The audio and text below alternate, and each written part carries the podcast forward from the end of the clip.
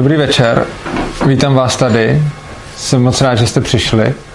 A mě vlastně vždycky těší mít uh, nějakou besedu na tomhletom místě, protože je to taková moje oblíbená čajovna, navíc tady mají, navíc tady mají skvělý mate. To taky těší. ano. A dneska, dnešním tématem je princip neagrese, ke kterému jsme se vlastně dostali, když jsme s Cherubinem tady vymýšleli téma, tak říkal něco jako, jak rozlišit, kdy já na někoho útočím, kdy vlastně on útočí na mě, kdy já se, brá, kdy já se bráním, kdy si myslím, že se bráním, ale ve skutečnosti útočím. A s tím hodně souvisí právě ten uh, princip neagrese v anarchokapitalismu.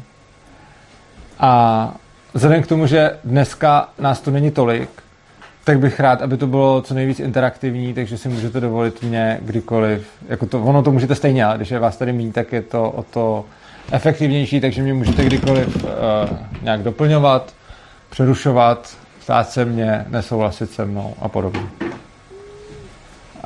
Uh, asi, než začnu mluvit o principu neagrese jako takovým, tak bych řekl pár slov o svobodě a ono se od ní potom k tomu principu neagrese dostaneme. Uh, myslím si, že svoboda je velice důležitá hodnota, pro mě jedna z nejdůležitějších. Přesto v současné společnosti um, je to slovo možná až nadužívaný, protože má pozitivní konotaci, takže každý, kdo se chce zalíbit, tak uh, řekne, že je pro svobodu, ať už čehokoliv. A tím pádem se potom ze svobody stává, nebo z toho pojmu, ne ze svobody jako takový, ale z toho pojmu se stává trošičku paskvil, že se to používá pro obhajobu všeho a znamená to všechno a zároveň nic a prostě spoustu lidí je prostě svoboda to, co se mi líbí a nesvoboda to, co se mi nelíbí. Což si myslím, že je škoda. A když bych se pokusil do tohohle vnést aspoň trochu řádu do toho, do toho chaosu, minimálně spojeného s tím pojmem, tak si myslím, že je vhodný rozlišovat svobodu na vnitřní a vnější. Uh, protože často, když je debata o jedné z těch svobod, tak se potom do toho může začít nášet chaos tím, že lidi začnou mluvit o té svobodě dru- druhý. Uh, když bych měl říct, co je vnitřní svoboda, tak vnitřní svoboda je zejména o tom, jak se cítím. Uh, záleží na nějaký mojí práci samotného se sebou a nesouvisí až tak s tím, jaký jsou vnější okolnosti a podmínky. Takže kdybych to mohl říct na nějakých příkladech, řekněme, že třeba může mít člověka, který bude mít v podstatě neomezené možnosti v našem fyzickém světě, může si dovolit, co chce, jít kam chce, jet kam chce, může prostě mít, co si přeje, ale může být sám nesvobodný ve svém nitru, protože si mohl sám vystavit nějaké překážky a bariéry, který má, který má sám ve své mysli třeba. Oproti tomu můžeme mít člověka, který bude ve fyzickém světě třeba vězněm, ale může mít natolik silný vnitřní nastavení, že se i v tu chvíli sám pro sebe může cítit svobodný. Tohle je nějaká vnitřní svoboda a můžeme se k ní určitě nějak dostat, pokud byste měli zájem. Mě to téma, mě to téma baví, baví mě vlastně téma jaký, jakýkoliv svobody. Jenom si myslím, že to, jakou cítíme vnitřní svobodu, závisí především na nás samotných, na nějakém našem seberozvoji, na nějaký naší práci se sebou. A hlavně tím, že já budu rozšiřovat svoji vnitřní svobodu, tak nebudu uh, žádným způsobem omezovat uh, vnitřní svobodu nebo jakoukoliv svobodu někoho jiného. A naopak tu vnitřní svobodu mi jenom těžko lidi budou omezovat zvenku. Proto bych se zaměřil primárně a když se budeme bavit o principu neagrese, tak vlastně výlučně na tu svobodu vnější, kdy svoboda vnější souvisí s tím, co můžu a nemůžu udělat ve fyzickém světě. A myslím si, že tady narážíme na určitý problém, že vnější svoboda může být jaksi v konfliktu v závislosti na tom, jak si ji nadefinujeme. Je oblíbená a mnou ne úplně oblíbená, ale obecně ano, taková ta věta okřídlená svoboda jednoho končí tam, kde začíná svoboda druhýho. A tahle věta si myslím, že má tu nevýhodu, že platí vlastně vždycky. Takže když si někdo bude uzurpovat velký jako všechno možný a bude šlapat po svobodě druhých, tak stejně svoboda těch druhých bude začínat tam, kde bude končit ta moje, akorát, že, uh, akorát, že to nebude úplně symetrický. A proto je zajímavá otázka, jak vůbec definovat vnější svobodu. A je to něco, co jsem, uh, co mi v životě hodně chybělo a co jsem dlouho hledal.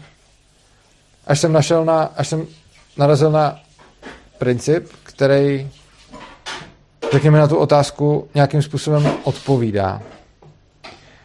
Uh, je zajímavý, jakým způsobem v naší společnosti lidi hájí svoje svobody nebo domělé svobody tak, že jdou vlastně proti sobě. Když se podíváme na to, jaký jsou tady jakýkoliv veřejný diskuze o tom, co se uh, smí a co se nesmí, co by se mělo, co by se nemělo, tak spousta lidí má potřebu nějakých svých svobod, které jsou v zdánlivém konfliktu se svobodama jiných lidí.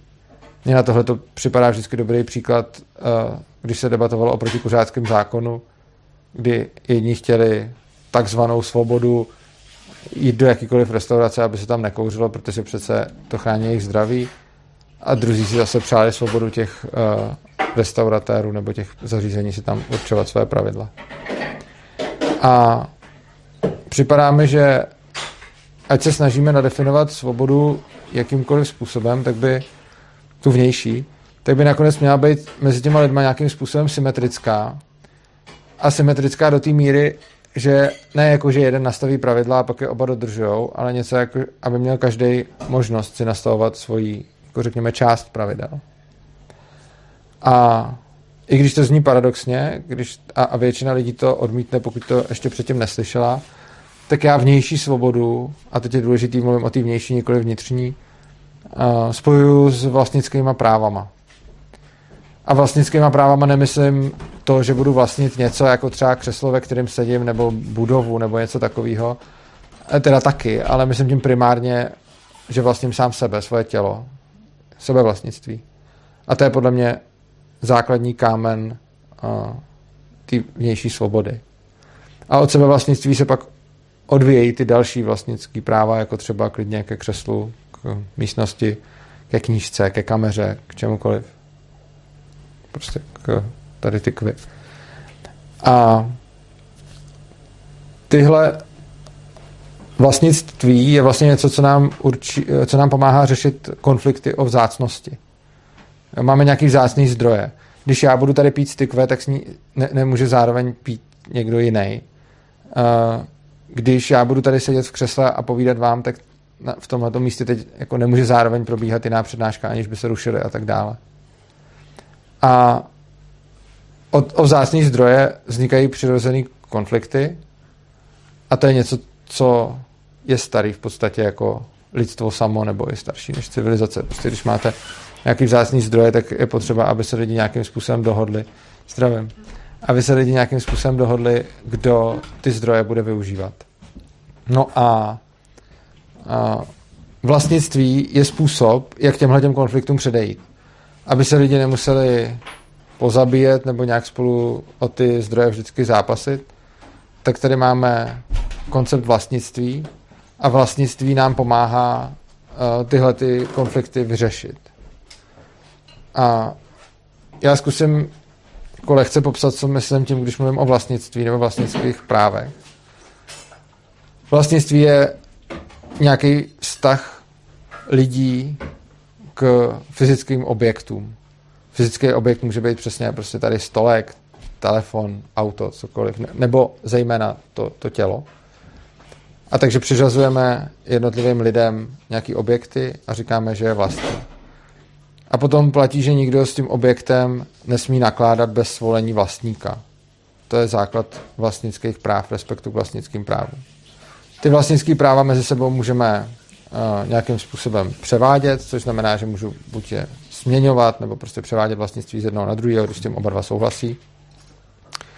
Uh, to vlastnictví můžu získávat, když je něco, co nikdo nevlastní, tak pokud to nějakým způsobem spojím se svou prací, tak to může být moje. A je tam důležitá ta podmínka, že to nikdo předtím nevlastnil, takže nemůžu si přivlastnit takhle něco, co, co už něčí je. A to nejdůležitější, to sebevlastnictví, že vlastně každý člověk vlastní sám sebe. Mm, já osobně tvrdím, že, dokud, že, že tam je, jako dokud to vlastnictví na někoho nepřevede, že i to je teoreticky možný, spousta libertariánů by se mnou nesouhlasila. Ale když se teď, když teda, jako je nám jasný, co, co míním teda vlastnictvím, vlastnickými právy, jo? Nebo má někdo k tomu nějaký dotaz, připomínku, námitku? Ne. No, tak princip neagrese není vlastně nic víc než respekt vlastnickým právům. Princip neagrese rovná se vlastnický práva, by se v podstatě dalo říct. A k čemu je princip neagrese dobrý? Je dobrý k tomu, že sám se sebou není v rozporu. A když se podíváme na spoustu práv, třeba když se podíváme do naší současné ústavy nebo, nebo do listiny základních práv a svobod, tak tam najdeme celou řadu různých práv, které jsou v rozporu a nejsou konzistentní. A krása principu neagrese a vlastnických práv je v tom, že konzistentní jsou, což znamená, že vlastně dávají v obecným, v obecné rovině odpověď na, na spoustu otázek pomocí tohoto jednotlivého principu. A zároveň ctí svobodu každého, tu vnější svobodu, protože vlastně říkají, jako princip kde se říká, že pravidla čehokoliv určuje vždycky vlastník toho. A ať už je to jako něco jako pravidla třeba nějaký tady čajovny nebo pravidla nějakého prostoru, tak to může být pravidla i menších věcí, prostě pravidla jakýchkoliv mých předmětů nebo i toho, co se budu dělat se svým tělem, bychom taky mohli nazvat pravidly. Takže všechno tohleto uh, vždycky jako určuje vlastník. No a důležitá otázka je, jakým způsobem souvisí princip neagrese a anarchokapitalismus. A tohle je něco, co je podle mě jedno, jeden jako z nejčastějších druhů omylů a nedorozumění, ke kterým dochází, když lidi právě přemýšlí o anarchokapitalismu a doslechnou se o principu neagrese. Já bych napřed řekl, co to zejména není. Princip neagrese zejména není nějaký jako neviditelný zákon, který budou všichni v ANKAPu nějak magicky, automaticky dodržovat. Jo? Neznamená to, že anarchokapitalismus je stoprocentní dodržování vlastnických práv a principu neagrese. A ani v anarchokapitalismu neexistuje žádná centrální autorita nebo nikdo vlastně, kdo by princip neagrese automaticky vymáhal. Takže se takže nelze předpokládat, že anarchokapitalistická společnost se bude principem neagrese plně řídit. Jo? Přesto, jako, lidi si to často myslí, nebo myslí si, že to anarchokapitalisti říkají, zejména proto, že anarchokapitalisti často ve státní společnost pomocí principu neagrese modelujou, což je podle mě důležitý a je to užitečný, protože když se chceme bavit o jakémkoliv tématu, potřebujeme mít nějaký model práva, aby jsme v každém tématu, který budeme rozebírat znovu a znovu, nemuseli jako řešit do detailu právo. Takže je to fajn model, nicméně je to model, který není stoprocentně přesný a nedá se očekávat, a myslím si, že nikdo rozumný neočekává, že by prostě uh, z principu neagrese v reální anarchokapitalistické společnosti nikdy nebyly, nebyly žádné výjimky. No, otázka je teda, proč, jak to teda souvisí, když jsem říkal, že tohle toto není, tak proč zrovna anarchokapitalistickou společnost modelujeme právě podle NAPu, podle principu neagrese. No, První věc, jak to spolu souvisí, je, že kdybychom aplikovali princip neagrese na společnost, tak nám z toho vznikne anarchokapitalistická společnost. Protože princip neagrese a respekt vlastnickým právům, což je takový to žij a nech žít, že si prostě člověk hledí svýho, ale nezasahuje do ostatních, má to svoje, může se bránit, ale neútočí na ostatní, tak tohle, pokud by se tím všichni drželi, tak to efektivně neumožní existenci státu, protože stát je založený právě na porušování principu neagrese, kdy určuje lidem, jak mají žít, případně se od nich nechá živit, i když nechtějí a bere jim násilím jejich zdroje. Takže kdyby jsme měli společnost, kde by fakt princip neagrese platil, tak by to byla určitě anarchokapitalistická společnost. Hmm. Pak tu máme ještě takže to je jeden vztah mezi tím. Jo. A pozor, ty dvě věci, které jsem říkal, jako je důležitý je nezaměnit. To, že kdyby všude byl dodržovaný princip neagrese, tak by to byl ANCAP, to je implikace jedním směrem, ale tím neříkám, že ANCAP společnost znamená 100% dodržování principu neagrese. Jo, to jsou dvě, dvě různé věci. A ten druhý vztah mezi anarchokapitalistickou společností nebo bezstátní společností a principem neagrese je, že jsem přesvědčený, že každá decentralizovaná společnost, která má policentrický decentralizovaný právo, tak bude nějakým způsobem k principu neagrese konvergovat. A jednak to můžeme vidět na nějakých historických příkladech společností, které byly jako různý. A když měli decentralizovaný policentrický právo, tak to, co tam platilo, se často napoblížilo. Neříkám, že to jako byl stoprocentně princip, jo, říkám NAP, to je zkrátka od principu neagrese. Neříkám, že to stoprocentně byl princip neagrese, ale blížilo se to k tomu. Uh, a druhá věc, dává to smysl i teoreticky, protože uh, když máme jako, teď bych ještě vysvětlil rozdíl. První, jestli se chcete někdo na něco zeptat nebo mít nějakou připomínku. Ještě bych vysvětlil rozdíl mezi pozitivními a negativními právy. Hmm. Pozitivní práva, já to napřed řeknu na příkladech a pak tomu, pak tomu řeknu něco víc. Třeba pozitivní právo na zdravotní ošetření je, že mi někdo, když mi bude blbě nebo se mi něco stane, musí zajistit zdravotní ošetření. Negativní právo na zdravotní ošetření znamená, že mi nikdo nesmí bránit sehnat si po vlastní ose zdravotní ošetření. Pozitivní právo na vzdělání znamená, že někdo je povinný mě vzdělat. Negativní právo na vzdělávání znamená, že mi nesmí být bráněno se vzdělávat. Pozitivní právo na život znamená, že musí lidi nějakým způsobem aktivně zajišťovat můj život, aniž já se o to nějak zasloužím. Negativní právo na život znamená, že mi nikdo nemě nesmí zabít nebo můj život začít ohrožovat. Pozitivní právo na bydlení je, že mi někdo musí sehnat bydlení. Negativní právo na bydlení je, že mi nikdo nesmí bránit sehnat si bydlení. Tohle je rozdíl mezi pozitivními a negativními právy. Na tom příkladu se tohle zrovna uh, vysvětluje nejlíp. A jinak platí, že negativní práva jsou vzájemně kompatibilní, což znamená, že všichni můžeme zároveň vykonávat svoje negativní práva, aniž bychom zasahovali do negativních práv někoho jiného. A negativní práva shodou okolností se rovnají právům vlastnickým, takže principu neagrese. Což znamená, že mluvil jsem tady o několika pojmech, ale ty pojmy v praxi potom znamenají to tež. Vlastnický práva velice úzce souvisí s principem neagrese, protože princip neagrese znamená respekt k vlastnickým právům. A respekt s vlastnickým právům neboli princip neagrese znamená respekt negativních práv, protože vlastnická práva a negativní práva jsou to též. Jinými slovy, všechna negativní práva se dají odvodit z práva vlastnického a aplikací všech negativních práv uh, získáme vlastnická práva, přesně. Čili je to spíš různý způsob pojmenování stejného výsledného stavu ve společnosti. A to, co je na tom zajímavé, je, že, na rozdíl, že pozitivní práva si můžeme říct, jako to je super, přece je lepší, když mi někdo bude to vzdělávání a zdravotní péči a život a všechno zajišťovat, než když mi jenom nebude bránit si to zajistit sám. Ale problém v pozitivních právech je, že oni jsou vzájemně v rozporu. A vidíme to v naší společnosti dnes a denně.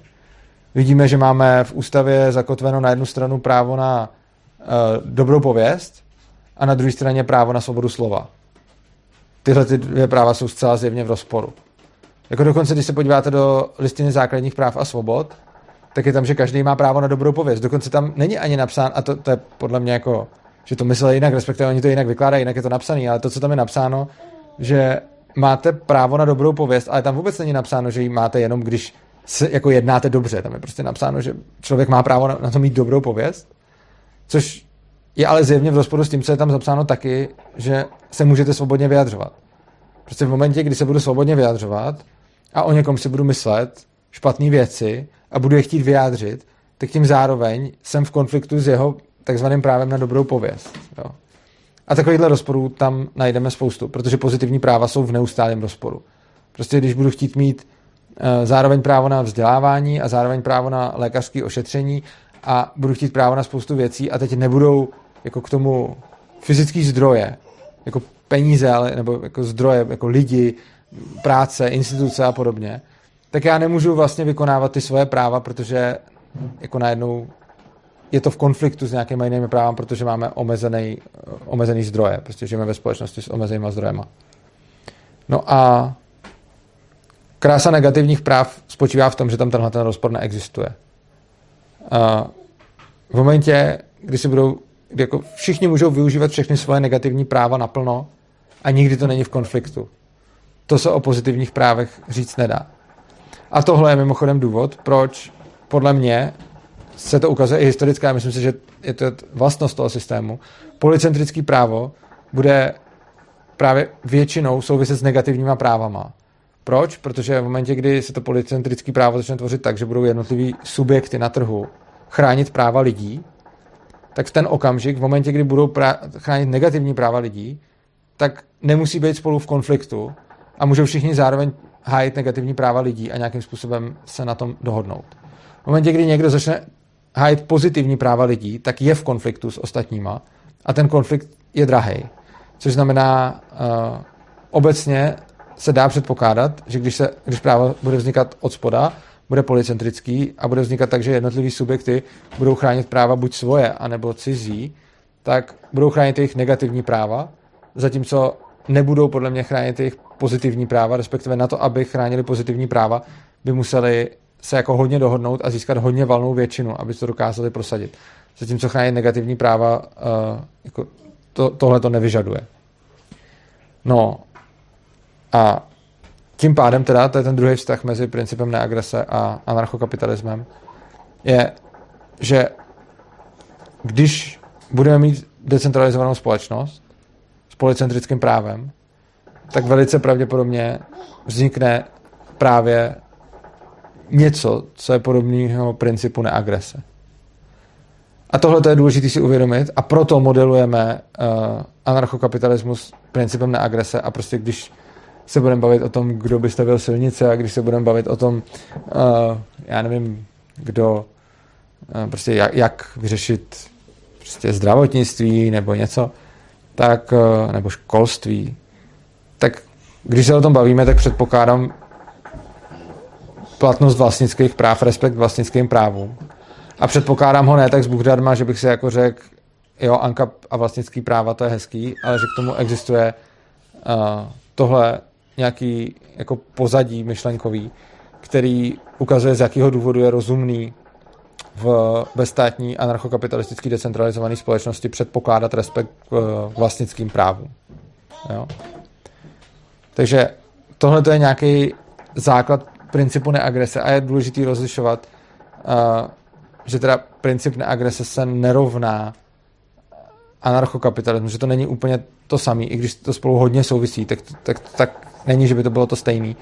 A zároveň často dostávám otázku, jako když se lidi ptají třeba, je podle anarchokapitalismu v pořádku, když něco?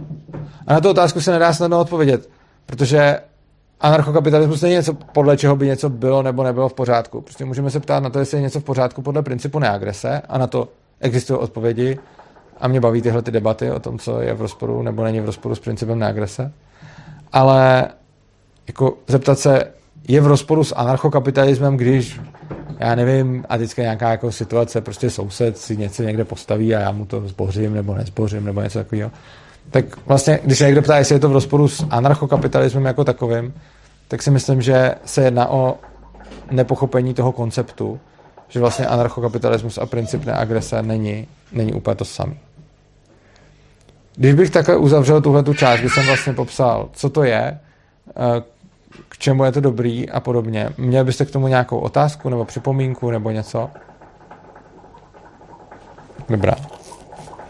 V tom případě přijdu s dalším tvrzením a to tvrzení je, že si myslím, že princip neagrese že, že princip neagrese dokáže uh, uspokojivým způsobem, což znamená asi lepším než jakýkoliv jiný princip, vyřešit v podstatě veškeré otázky v obecné rovině nějaký nějakého mezilidského soužití, který se týkají svobody.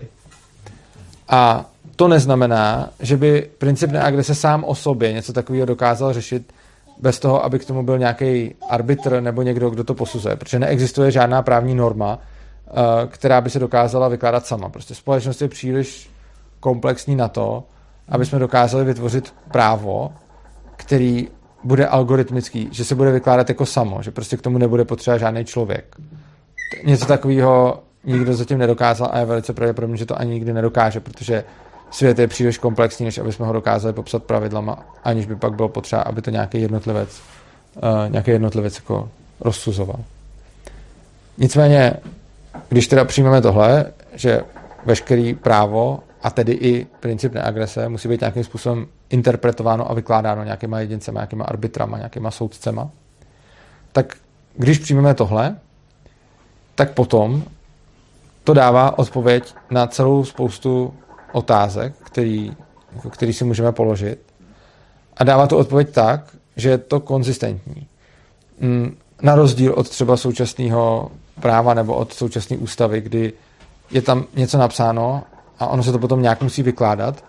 A to, co je tam napsáno, je něco jiného, než to, jak se to potom v praxi vykládá, protože aby jsme to nějak implementovali do reality, když je to nekonzistentní, tak to musíme více či méně ohybat nebo k tomu něco přidávat a tak dále.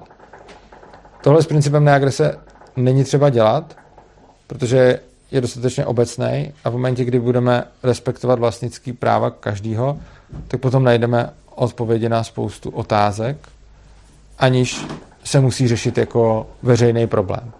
Když se vrátím k tomu příkladu, který jsem tady dával ohledně mm, toho, ohledně eh, zákazu kouření, eh, tak je to přesně, že my můžeme na jednu stranu se bavit o tom, jestli je kouření zdravý nebo jestli není zdravý, jestli uh, jako by bylo lepší, aby to bylo zakázané nebo ne, jestli by bylo lepší, aby lidi kouřili nebo nekouřili.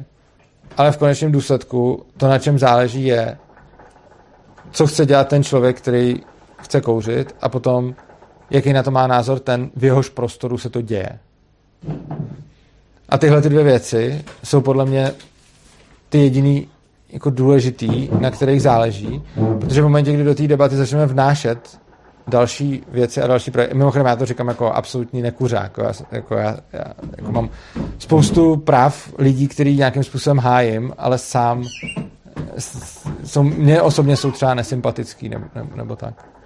No, když potom vidíme nějakou jako tu debatu o tom, a mě, to moc mrzelo, protože to, to se přesně ukazuje, jak se ve společnosti vytrácí jakýkoliv smysl nebo vůbec touha po něčem, jako je principiální svoboda, protože tyhle tý debaty jsem se zrovna účastnil i někde v televizi, nebo a jakože jako v té debatě o tom jsem byl hodně, hodně činej, že jsem o tom psal, točil videa a tak. A bylo mi moc líto, že vlastně to, co se tam celou dobu řešilo, bylo, jak moc to škodí zdraví, jak moc tím bude kdo poškozený, jak moc to škodí ekonomice a podobně, ale jenom pramálo se tam řešila otázka svobody jako takový. A nakonec to dopadlo bohužel tím způsobem, že to bylo zakázáno, jinými slovy všem uh, majitelům hospod bylo nařízeno, jakým způsobem mají uh, jako spravovat svůj prostor. A tenhle ten příklad samozřejmě není jediný. Ono podobných příkladů máme celou řadu a když se podíváme na zákony o drogách, na zákony o zbraních, na zákony o vzdělávání, na zákony o všem možným, tak jsou to vlastně zákony, které zasahují do něčích vlastnických práv, které omezují něčí negativní práva a které někomu říkají, jak má žít, jak má zpravovat svůj prostor, jak má nakládat se svým tělem.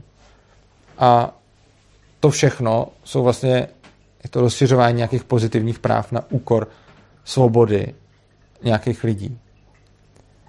A princip neagrese má to kouzlo v tom, že dokáže na všechny tyhle ty otázky dát nějakou odpověď, která je konzistentní a hlavně je největší možný schodě s vnější svobodou, jakou, jaký vůbec můžeme dosáhnout. A můžeme získat odpovědi na otázky, já nevím, potratů, užívání návykových látek. Můžeme získat odpovědi na otázky jest, jestli je v pohodě, aby, co všechno může dělat jako majitel na, na, na svém pozemku, můžeme získat odpovědi na otázky, co člověk může, jak, jak může nakládat se svým tělem a tak podobně. A zase se chci zeptat, jestli má někdo, někdo nějakou otázku, případně námitku, případně jestli chcete něco z toho, co jsem říkal, nějak rozebrat nebo s něčím, s něčím nesouhlasit. Asi jo. Aha, super. Já speciálně o tom kouření jako hodně přemýšlím. Um,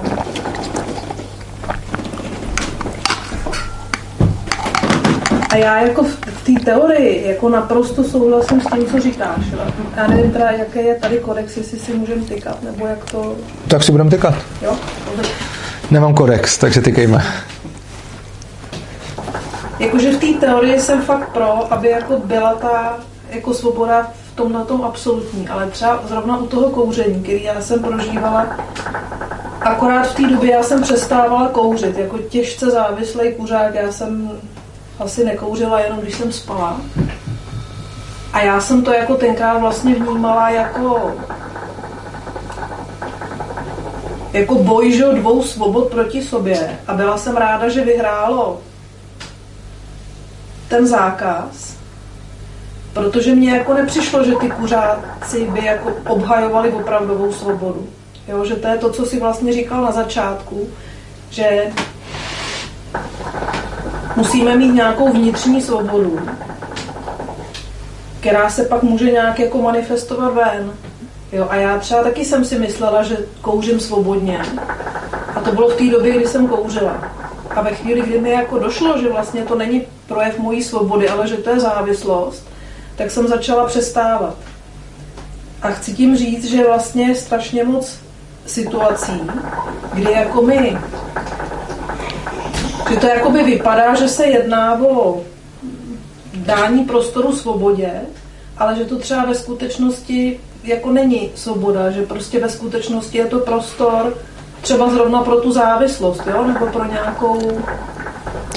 No, já bych právě důsledně rozlišoval mezi tou vnitřní a vnější svobodou, kdy o tom, jakou budu mít vnitřní svobodu, se rozhoduju v zásadě sám a ostatním do toho nic není ale potom já přece si nemyslím, že jsem oprávněný omezovat něčí svobodu proto, abych já si pomohl třeba ve zbavování se závislosti nebo, nebo, nebo v čemkoliv.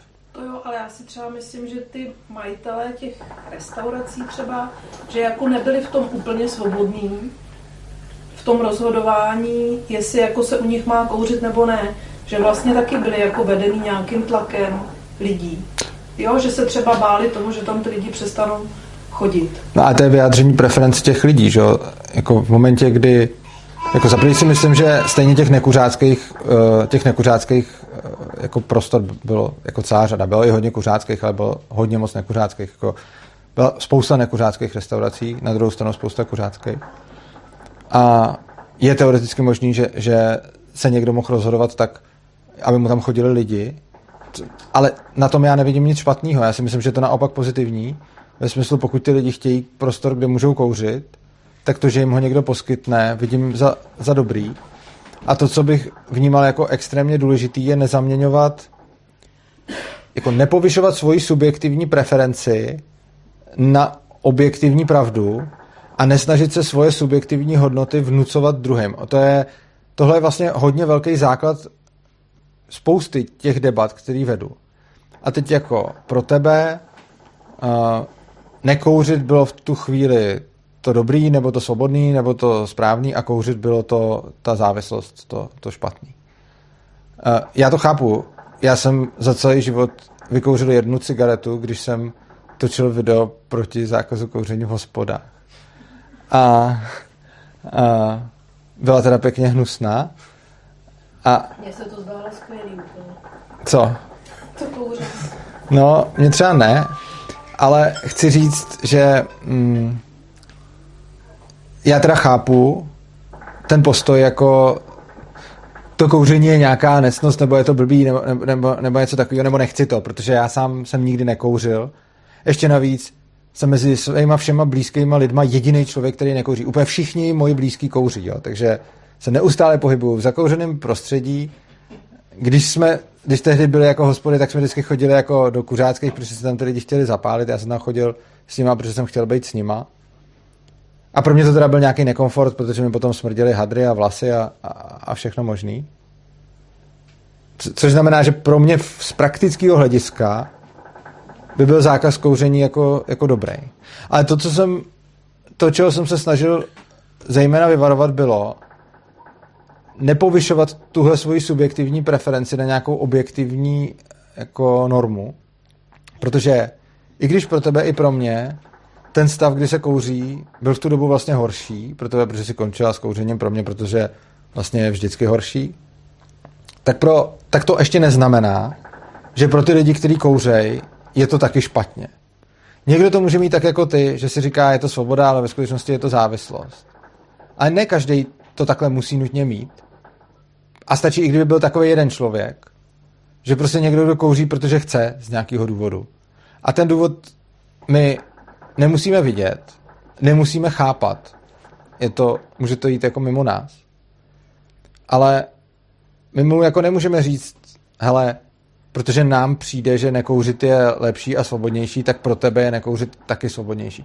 Tohle je hodně velká otázka té vnitřní svobody a ta vnitřní svoboda mimochodem spočívá v nějakým jako zodpovědnosti za sebe sama a za to, že ostatní lidi zase jsou zodpovědní za ně.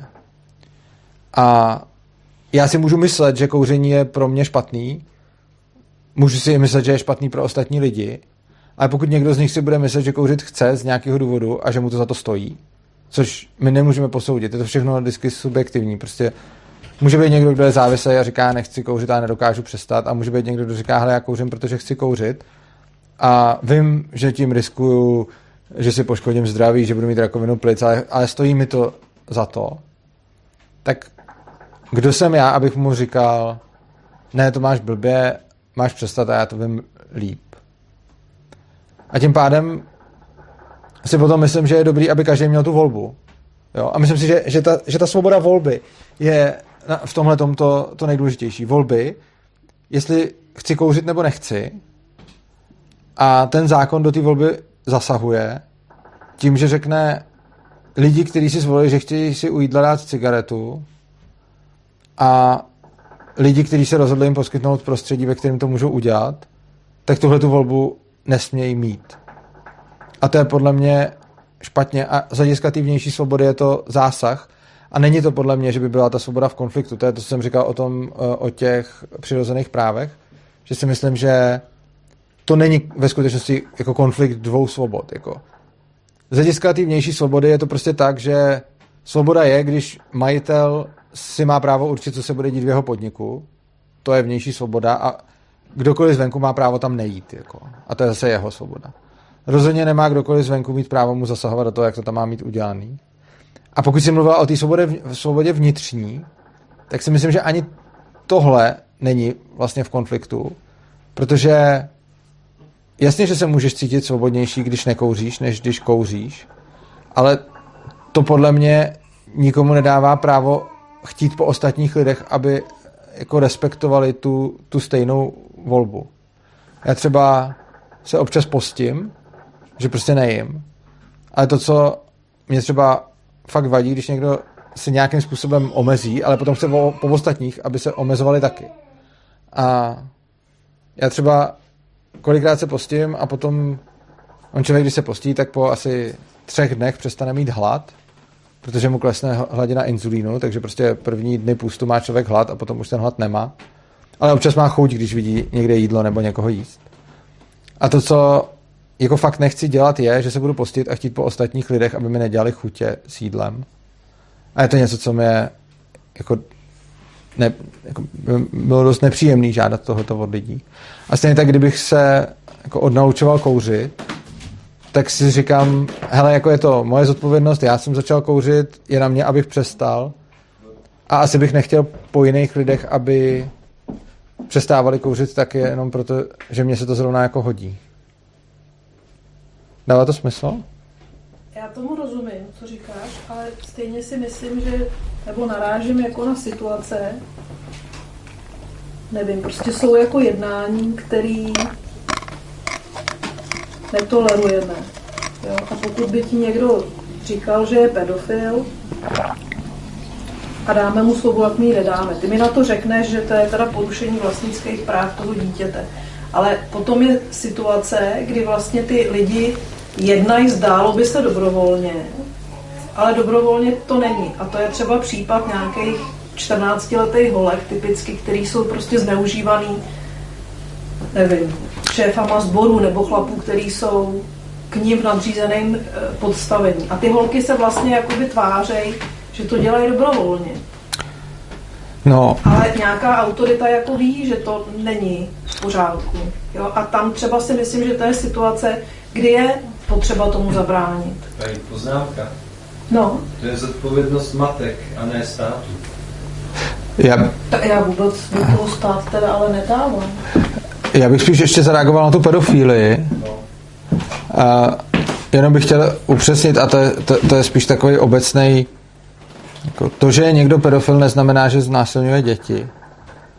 A, a dokonce většina sexuálních útočníků na děti nejsou pedofilové. Pedofilie je sexuální orientace, ale neznamená to uh, zneužívání dětí.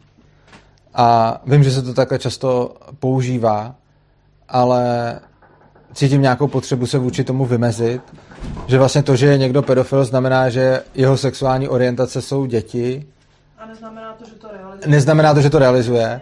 A ještě navíc, a to je podle mě důležitější, dokonce většinu dětí sexuálně nezneužívají pedofilové. Jo, že, uh, že jsou různý důvody, proč lidi zneužívají děti a pedofilie je méně častým z těchto důvodů. Jsem dokonce někdy četl, že nejčastěji dítě znásilní právě heterosexuální podprůměrně inteligentní Ano. opilej muž. Ano, to, jo.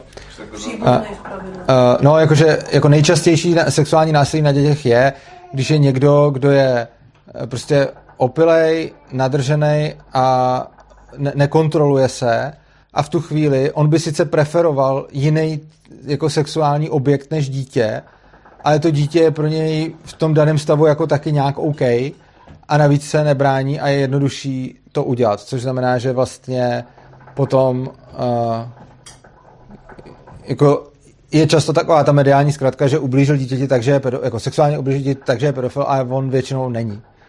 Každopádně, pokud mluvíš teda o tom, že by fakt, uh, že by jako fakt Já jsem myslela spíš ten příklad, jako Jo, kdy někdo- těch jo. holek, už třeba, Jasně. který jako zdá se, že projevují svobodu, ale prostě oni projevují tu svobodu jako z neskušenosti, že jo.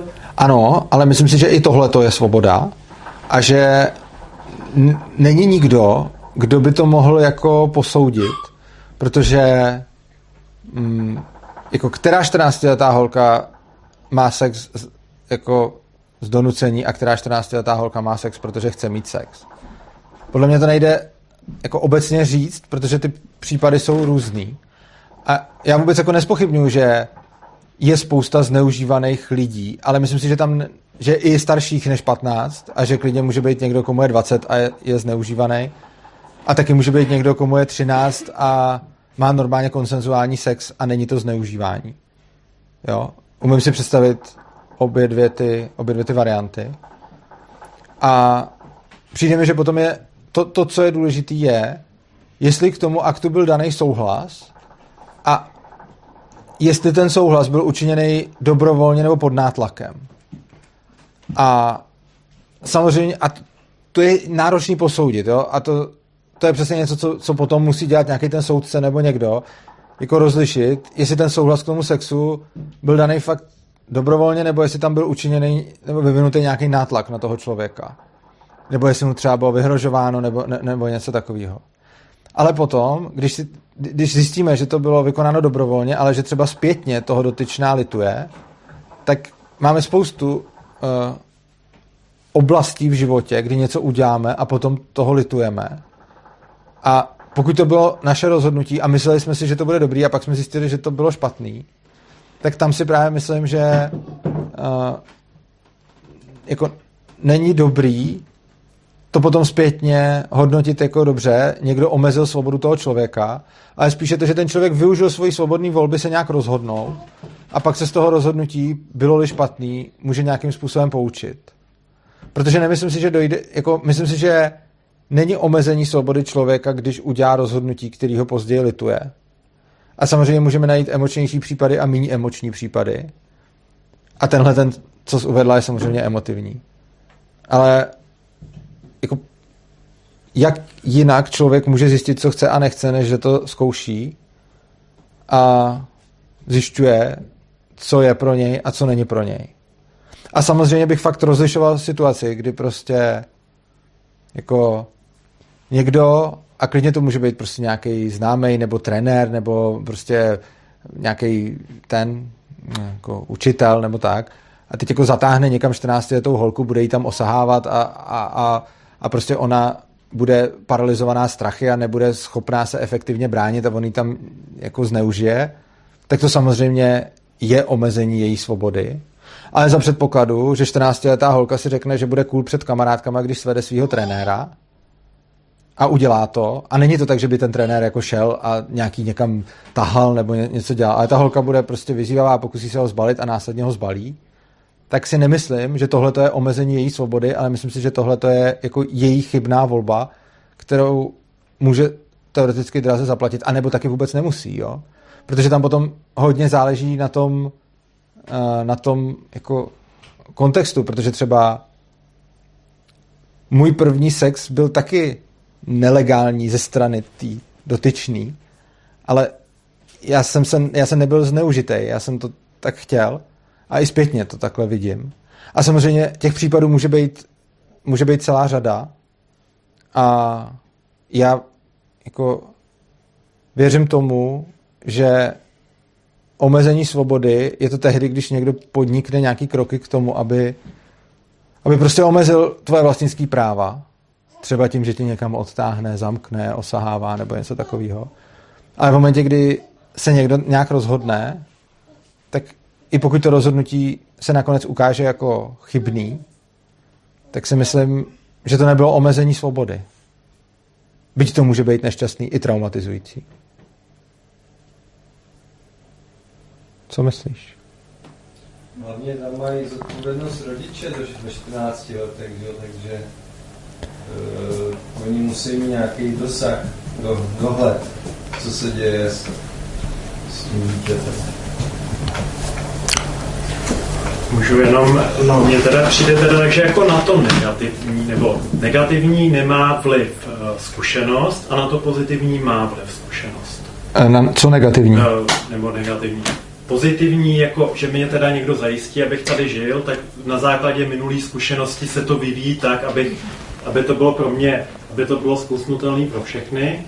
A na základě teda té negativní, že mi nikdo nesmí bránit v mém životě, tak tam vlastně ta zkušenost by neměla jako v tom hrát roli. Z minulosti teda. Uh, já myslím, že v ani jednom tom právu nes, nehraje roli zkušenost z minulosti. Myslím si, že... Tak asi třeba to, že je tamhle znásilněný, já nevím, 1014 letý volek, tak na základě toho se udělá zákon, který říká, že teda je to trestný třeba. No ono to takhle, ono to, ale jako za první zákony to nechodí takhle, ale za druhý, pokud je někde, někdo znásilněný, tak to je zásah do jeho negativních práv.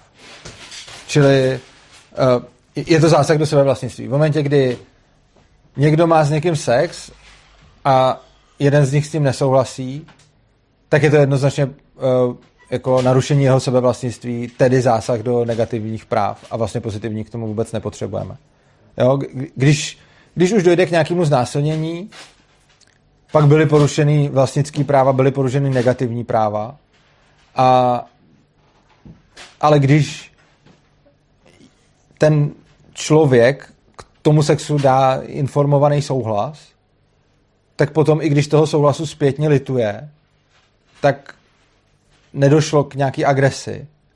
E, za předpokladu, že ten souhlas dal jako dobrovolně a ne, nebyl to souhlas, který udělal třeba pod nátlakem, nebo že mu bylo vyhrožováno, nebo něco takového. Ono může v případě těch holek třeba to není pod nátlakem, ale je to určitá manipulace. Že? Tohle je skvělá, tohle je skvělá připomínka. Oni jako jsou naivní, Mhm. jo, a to není jakoby nátlak. No, o tom právě mluvím, no. Že to No je ale pro o tom mluvím já, že tam to je o rodičích, za to můžou rodiče. Mm. Já si třeba úplně nemyslím. No, tak Já si myslím, že to jako 14 letý, když nechceš bavit konkrétně o tomhle případu, tak 14 letý člověk má asi mnohem blíž k tomu uvědomění si, že, že je to on sám, jako nějaká jednotka, spíš, že, než je jako něčí dítě.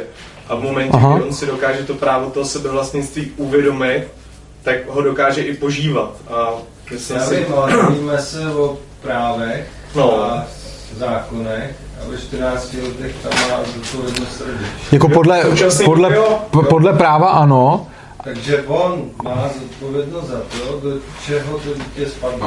My se teďka bavíme Ale- o české legislativě nebo o NAPu? No, No to je, to je v souvislosti. no, myslím si, že podle NAPu má za sebe zodpovědnost on sám, a, ale k té manipulaci bych chtěl, to, to je vlastně další věc, ke který jsem se chtěl dostat, ohledně toho principu neagrese, dík, že jsi to, dík, že jsi to vlastně zmínil. A to je obrovský téma psychického násilí. Jo, že máme fyzický násilí a psychický násilí. A fyzický násilí jednoznačně spadá do porušování vlastnických práv a principu neagrese. Když tady prostě rozmlátím ten stůl, tak jsem narušil tady Cherubinovo uh, vlastnický právo k tomu stolu.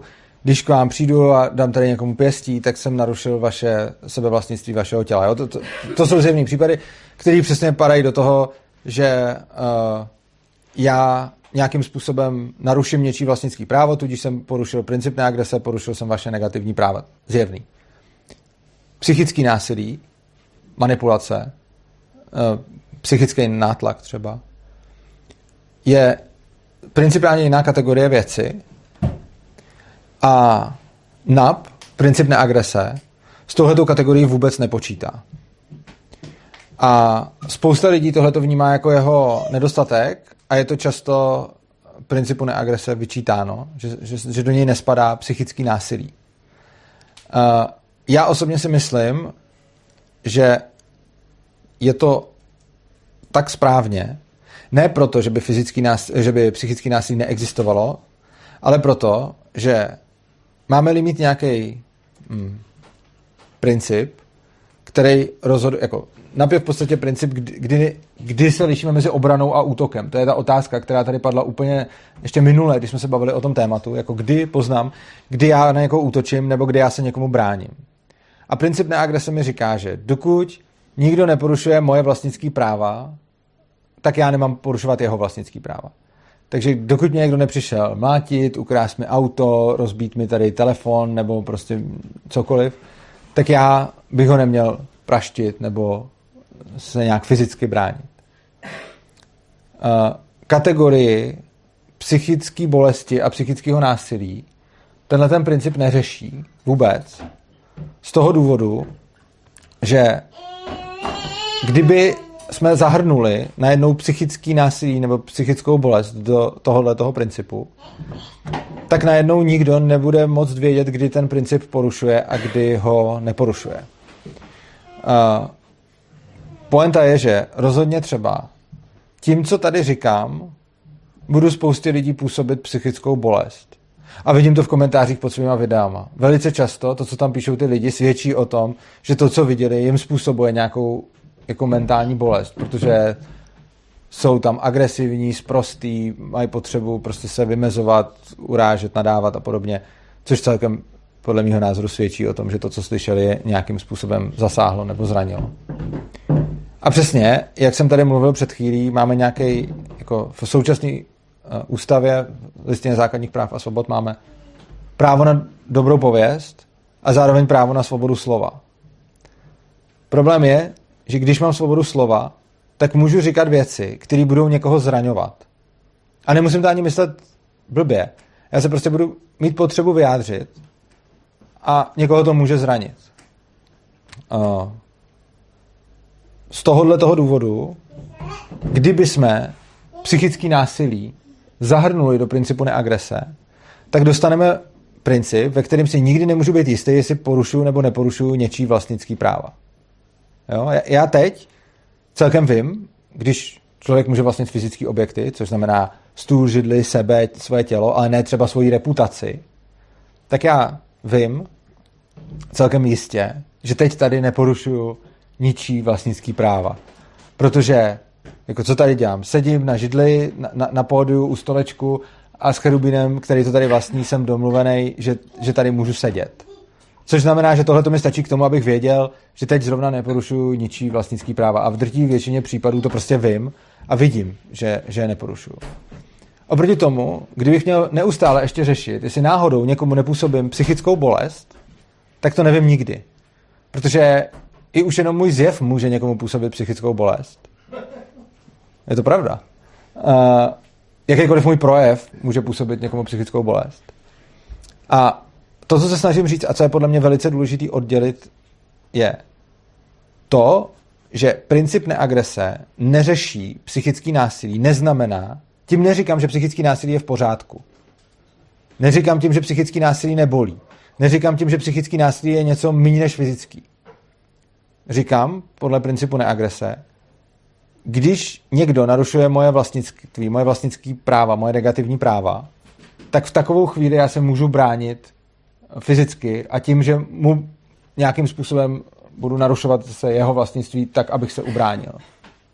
Je to prostě víc objektivní. No. Jo, ano. Jo, přesně tak. V momentě, kdy někdo bude narušovat moje, uh, jako moje mentální zdraví nebo mo- mo- moji psychickou pohodu nebo můj psychický komfort bez toho, aby narušoval moje vlastnické práva, tak to samo o sobě pro mě ještě není důvod k tomu, abych se mu mohl fyzicky bránit, ale můžu se mu bránit buď tím, že uříznu kontakt, nebo se můžu bránit stejným, stejnýma způsobama. A to, co vlastně říkám, je jako proti meči mečem a proti slovu slovem. Když někdo přijde a bude mi škodit fyzicky, tak můžu použít uh, fyzickou sílu na to, abych se mu ubránil. Ale v momentě, kdy někdo přijde a začne mi škodit psychicky, tak tam jako ta další věc, co, co jsem přesvědčený, a to už my jsme se jako hodně do toho za- zabředávali, je, že ve skutečnosti spíš v tu chvíli škodím psychicky já sám, protože spíš on dělá nějakou činnost, která, kterou já vyhodnocuju tak, že mě zraňuje. A v tu chvíli já samozřejmě mám právo s ním uh, uzavřít kontakt, zdravím, uh, mám právo s ním uzavřít kontakt, uh, nebavit se s ním, ukončit to a k tomu přesně můžu využít své vlastnické práva, jo? Že, že, že s tím člověkem utnu uh, prostě komunikaci a on potom, když musí dodržovat moje vlastnické práva, tak, tak už ke mně nemusí mít, uh, nemusí mít přístup. Ale to, že mi ten člověk působí psychickou mentální bolest, je subjektivní. On to vůbec nemusí vědět. On to ani nemusí, ani to nemusí být vůbec jeho záměr. Ono se to prostě může jenom dít. Ale já podle mě nemám potom právo na to, abych ho fyzickým násilím nutil změnit jeho chování. A tady předpokládám, že bude asi hodně nesouhlasů, takže teď dávám prostor, kdo chce, kdo chce nesouhlasit nebo se ptát. Možná zeptal, jak se nahlíží vlastně na náhodu. Řeknu úplně jednoduchý příklad, odpalu míček a trefím někoho tím míčkem do hlavy. Jo. Uh, je to porušení vlastnických práv toho člověka, kterýho jste trefil. A samozřejmě, jak se nahlíží, jako princip neagrese řeší jenom, jestli bylo nebo nebylo porušeno a neřeší sám o sobě tresty. Eh, Což znamená, že trest by potom určoval nějaký arbitr v policentrickém právu a je extrémně pravděpodobný, že by se na to přihlíželo. Jako asi nikdo nechce žít ve společnosti, kde zabít někoho omylem a zabít někoho náhodou je to tež. To asi nikdo nechce. A vzhledem k tomu, že by teda byla poptávka po rozdělování toho, jestli jste tím míčkem ho vzal schválně nebo omylem, tak pravděpodobně by každý arbitr přihlížel k tomu, jestli jste to udělal schválně nebo ne. Ale co se týče samotného principu neagrese, tak prostě odpálíte míček a trefíte ho do hlavy a tím jste narušili jeho vlastnický práva. A to, jestli jste to udělal omylem nebo schválně, je už jako vaše věc. A jako když to řeknu, vy byste měl provádět činnosti tak, abyste zamezil tomu, že někomu narušíte vlastnický práva. A když to děláte tak, že nezamezíte, tak je to potom vaše zodpovědnost, že se vám to nepovede. Ale samozřejmě, když už bychom se pak podívali do nějakého reálného práva, tak nedává moc smysl a takových práv ani moc nebylo, nebo nevím, prostě jako, že je, je to menšinový, že by, že by to někdo jako nerozlišoval, protože prostě je, je to důležité, jestli jste ublížil schválně nebo omylem, ale z hlediska jenom porušení nebo neporušení vlastnických práv je to jedno, protože prostě buď jste je porušil nebo neporušil. Uh, jsou nějaké připomínky nebo uh, rozpory vůči tomu, co jsem říkal? Chtěl Aha. Tomu, a přesně jako k té nějaké psychické bolesti. Jo. Možná takový blbý příklad. Ale kdybych třeba věděl, že má někdo fakt hodně slabý psychický místo a teďka prostě šel někam, kde jako nebo jeho majetek a nemá tam třeba zakázaný, abych mu nadával Mhm. a třeba někde na ulici bych mu fakt zle nadával, až by to vyústilo v to, že by třeba dostal infarkt a umřel. Narušil jsem jeho vlastnický práva nebo tímhle způsobem jako můžu zabít v pohodě? To už ti bude jedno. Akorát, že mi to nikdo nemůže dokázat, že jsem to dělal s tím záměrem. Jako, to jsou takový ty bizarní situace, kdy já nějakýmu flat eartherovi, takový to lidi, co věří na placatou zemi, tak úplně, na, který ho vůbec neznám, náhodou dokážu, že země je kulatá. On řekne, aha, teď zjistí, že v tom žil celý život a oběsí se. Jo, no, já si myslím, že...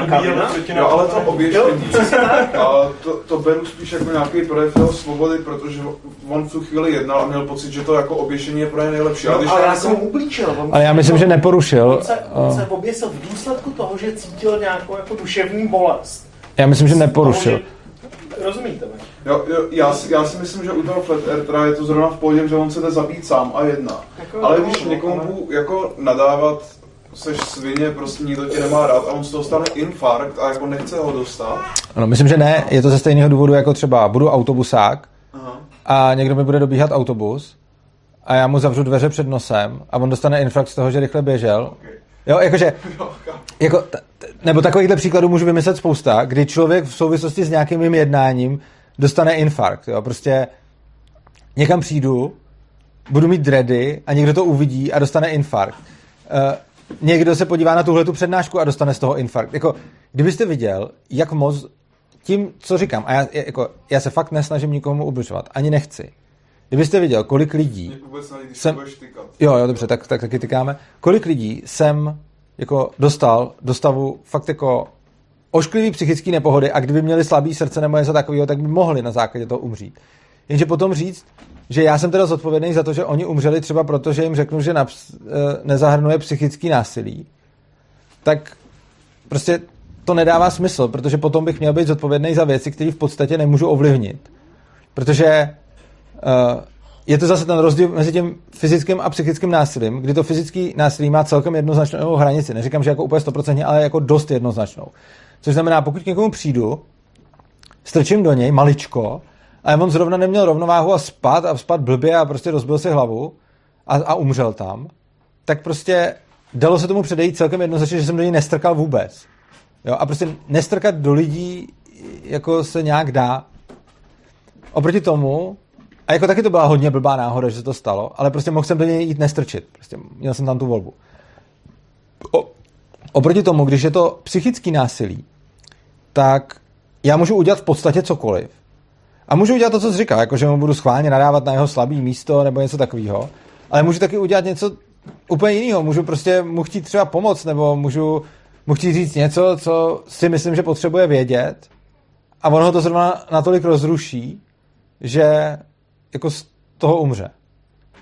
A já nemůžu mít zodpovědnost za to, že on má slabý, jako natolik slabý mentální zdraví, že prostě jako nebyl schopný střebat nějakou informaci, která, která k němu přicházela. Ano. Já se omlouvám, já jsem přišel už v půlce tématu, ale nevím, jestli to tady padlo, ale z mého pohledu pořád platí, že to, že to není proti napu, ještě neznamená, že jako dobrý nápad schválně rozrušit Jasně. někoho, kdo má jo, jo, jo. jo. Je to jako nemorální. Určitě. To není proti napu. Jo, to je vlastně další věc, kterou jsem chtěl říct k principu neagrese. Princip neagrese je princip, který nám ukazuje to, na co se tady ptal minule Cherubín, kdy já na někoho útočím a kdy se bráním. Princip neagrese říká, fyzický násilí můžu použít tehdy, pokud někdo narušuje moje vlastnické práva. Dokud někdo nenarušuje moje vlastnické práva, neměl bych, porušovat fyzický, neměl bych používat fyzický násilí. To je ale celý a rozhodně neříká, jako, co je v souladu s principem neagrese je v pořádku, a ani neříká vlastně opak. Jako, uh, já můžu jako v souladu s principem neagrese můžu jako lhát, můžu podvádět partnera, můžu dělat jako spoustu špatných věcí. Ano, můžu dělat, můžu dělat, spoustu, můžu dělat spoustu různých věcí a to neznamená, že ty věci jsou v pořádku. Ale je důležité si uvědomit, že my nemůžeme nastavit pravidla, který, který udělají to, že svět bude v pořádku. Jo? Je, jako, je absolutní iluze hnát se za souborem pravidel, který když budeme aplikovat, tak potom všechno na světě bude v pořádku a všechno podle těch pravidel bude v pořádku a všechno, co nebude podle těch pravidel, nebude v pořádku. Něco takového neexistuje, je to chiméra, je to iluze a nejde to už proto, že prostě lidi jsou rozdílní, nemají úplnou znalost o světě, nemají úplnou znalost o sobě navzájem, kolikrát ani o sobě samých, což znamená, že takovýhle set pravidel prostě neexistuje. A to, co teda hledáme, je nějaký soubor pravidel, který je sám se sebou kompatibilní a co nejméně omezující. A zároveň jako řeknu dobře, tak tady se smím bránit fyzicky, tady ne, ale nesnažím se sestavit do role někoho, kdo dokáže říct tohle správně a tohle špatně, protože si myslím, že něco takového ani udělat nejde. Jo? A potom můžeme najít celou spoustu jednání, který, a to, to je taky zajímavý, existuje podle mě, a teď to neříkám jako jenom z pozice anarchokapitalisty a té logiky, ale i úplně pocitově, a, a říkám to teď jako ne jako argument, ale jako, že by mě zajímalo, jestli to tak máte taky.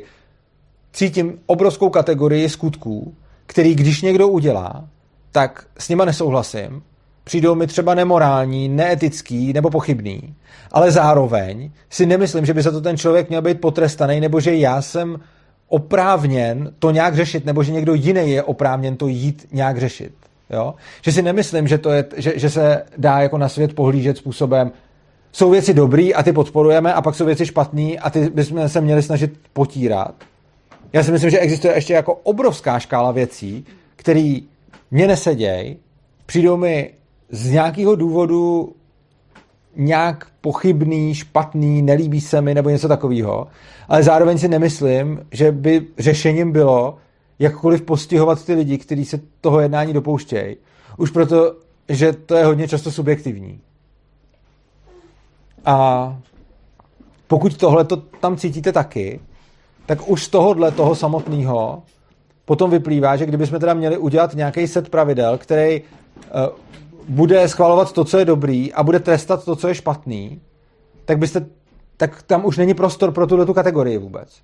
Jo? Čímž neříkám, že to jako tak jako musí nebo nemůže být, ale prostě je potřeba si uvědomit, že pokud sami vidíte, že existuje na světě spousta činů, který, nebo nějaká kategorie činů, který nepovažujete za správný, ale zároveň byste nechtěli jako jednat proti tomu člověku, který to udělal, protože si třeba řeknete, že to je jeho věc, nebo že se potřebuje poučit, nebo že vám do toho nic není, nebo že do toho nikomu nic není, nebo že prostě není jako rozumný intervenovat zvenčí, tak pokud tuhle tu kategorii tam nějak vidíte, jako právo, který by, kdybych nastavil nějakou laťku, která bude jako říkat, tohle je dobrý a to je v pohodě a tohle je špatný a proti tomu se lze, jako, proti tomu lze použít násilí, tak tuhle tu kategorii úplně opomineme. A, i, a tahle kategorie mimo jiné má, uh, jako tahle kategorie bude se částečně překrývat s, tou, s tím psychickým násilím uh, ohledně toho principu neagrese. Ta laťka u toho principu neagrese je schválně nastavená docela nízko, aby to, co je pod ní, mohlo podléhat tomu, že se tomu budu fyzicky bránit, ale to, co je nad ní, ještě neznamená, že to je v pořádku. Protože jenom proto, že už to není na to se tomu fyzicky bránit, to ještě zdaleka nemusí být v pořádku. A když budu mít člověka, který... A, a, jo, a tahle kategorie se hodně překrývá s tím psychickým násilím, protože psychický násilí, když se to takhle řekne, tak si všichni jako první dobrou představí přesně jako zamyslím se nad tím, čím jdu tomu druhému ublížit a potom zasáhnu jeho slabý míst. A neříkám, že takovýhle psychický násilí nemůže být, určitě na světě bude. Ale myslím si, že většina psychického násilí není tenhle ten typ. Myslím si, že většina psychického násilí je, že, že, se nedok, že nejsme dostatečně empatický nebo nedokážeme se na toho člověka dostatečně navnímat a nebo jsme sami nějak v prdeli a komunikujeme s druhým způsobem, že ho zraňujeme. A můžeme ho zranit klidně hodně, ale vůbec to nemusí být cílem.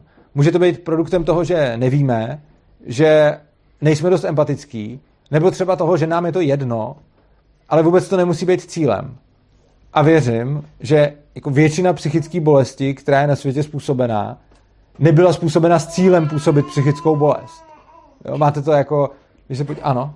Že se, že se ještě, jak se dotýkáš toho psychického násilí, tak jestli bych mohl doplnit ten tvůj případ, eh, vlastně kdy, kdy to viditelně nebo prokazatelně tam byl ten úmysl toho člověka tak jako vytrigrovat až do té smrti, mm-hmm. tak já si myslím, že pokud se bavím o anarchokapitalistické společnosti, tak přestože to NAP nepokrývá tady ten případ, tak volnotržní soud by to, by to odsoudil prostě tak, protože ta poptávka by potom byla, protože nikdo by nechtěl, aby se mu dělo, děli tady ty věci. Aby ho někdo jako, já nevím, jakým způsobem stolkoval nebo šikanoval až, až do té do tý fáze, kdy to dojde opravdu k nějaký jako No já bych tedy možná malinko oponoval v tom, že uh, stalking lze pokryt vlastnickýma právama, protože v momentě, kdy majitelé těch pozemků nesouhlasí s tím, aby se tam stolkovalo, tak je to rázem porušením NAPu. Jo, že, že vlastně... Když, když nesouhlasím s tím, aby... Tak jde to taky, co, co, co bereš jako stalkování, že ti někdo jako kouká na pozemek, nebo tak? To ne, jakože tak třeba já jsem si teď představil prostě takový ten úplně basic stalking, že někdo jako někoho sleduje a prostě kouká, co dělá, zapisuje si časy, kdy přišel do práce, kdy přišel domů a tak dále, tak pokud eh, majitel toho pozemku, na kterým se to děje, s tímhle tím nesouhlasí, tak eh, tak ten stalker porušuje princip neagrese. Ale to jde, to jde dělat i jakoby z vnějšku toho pozemku a myslím si, že pokud ten majitel toho pozemku toho, tomu není schopen jakoby nějak zabránit, tak to jako když se to děje z vnějšku, tak No, tak to není jako porušení jeho vlastnických práv. No není, já si nemyslím, ne, já jsem tím nemyslel, že by, že by to bylo porušování vlastnických práv eh, nutně oběti toho stalkingu, ale prostě chci tím říct, že když uh, oběť stalkingu půjde po ulici a její stalker půjde 10 kroků za ní, tak to může být porušení vlastnických práv majitele té ulice. Jo. To Tohle jsem ti myslel. Uh, samozřejmě se tím nepokryje 100% případů, ale jenom jsem chtěl na to eh, jako upozornit, že velice často stalking nemusí být porušování, jako i z hlediska NAPu, to nemusí být porušování eh, vlastnických práv oběti toho stalkingu, ale může to být porušování vlastnických práv nějakých jiných lidí. Jo, tak já jsem to možná ten stalking jako trošku jo. použil jako nevhodně, ale, ale bavil jsem se o tom jako mm-hmm. v tom případu, který si popsal ty. No. Každopádně ten případ, který, uh, jako já třeba, no, já třeba sám za sebe, to sice, to pořád za mě osobně to patří do té kategorie, kdy s tím nesouhlasím, přijde mi to fakt blbý, ale zároveň bych asi toho člověka, který to udělal, nechtěl fyzicky trestat. Já si myslím, že v tomhle jsi menšinový. A nejspíš jo, já, já si taky myslím. Ale říkám to jenom jako svůj názor a říkám ho tady proto, abych ho, abych ho spíš jako vysvětlil. Tak tam je spíš otázka, jestli tomu, kdo to násilí dělá, jestli se mu v tom má zabránit. Že jo? No, jde o to, že podle mě jako člověk, který se dostane do stavu, že ho lze zabít tím, že mu dodáme nějaké informace, tak se sám dostal do stavu, kdy je extrémně neživota schopný a z mýho pohledu se, já vím, že to zní blbě, ale z mýho pohledu se zabil spíš víc on sám, než ten, kdo mu ty informace dodal. Jo. Já, já řeším tu extrémní, já jsem řešil, jako, já jsem teď reagoval přímo na to a dostaneme se klidně k další, ale řek, řešil jsem přímo na tohle, když jsem jako chtěl říct, jakože ten člověk, který se už do tohoto stavu dostal, tak velice, jako potom přisoudit jeho smrt tomu, kdo mu to řekl, mi přijde dost krátkozraký, protože jako zdravého člověka, ani nějakého nemocného člověka, ani normální, prostě nejde lidi zabíjet tím, že jim říkáte věci, že jim začnete nadávat. A to, že to někde zafunguje, podle mě není jako, že bychom řekli, hele, tak za tu smrt může ten, kdo nadával. Protože si myslím, že k tomu jako vedla série věcí, které byly předtím, za který si mohl moc buď ta oběť, anebo nějaký další lidi, ale potom to všechno hodit na toho, kdo jako dal tu poslední kapku v uvozovkách, mi nepřijde úplně jako, řekněme, korektní nebo čistý, protože z jakého důvodu je ten člověk v tomhletom stavu?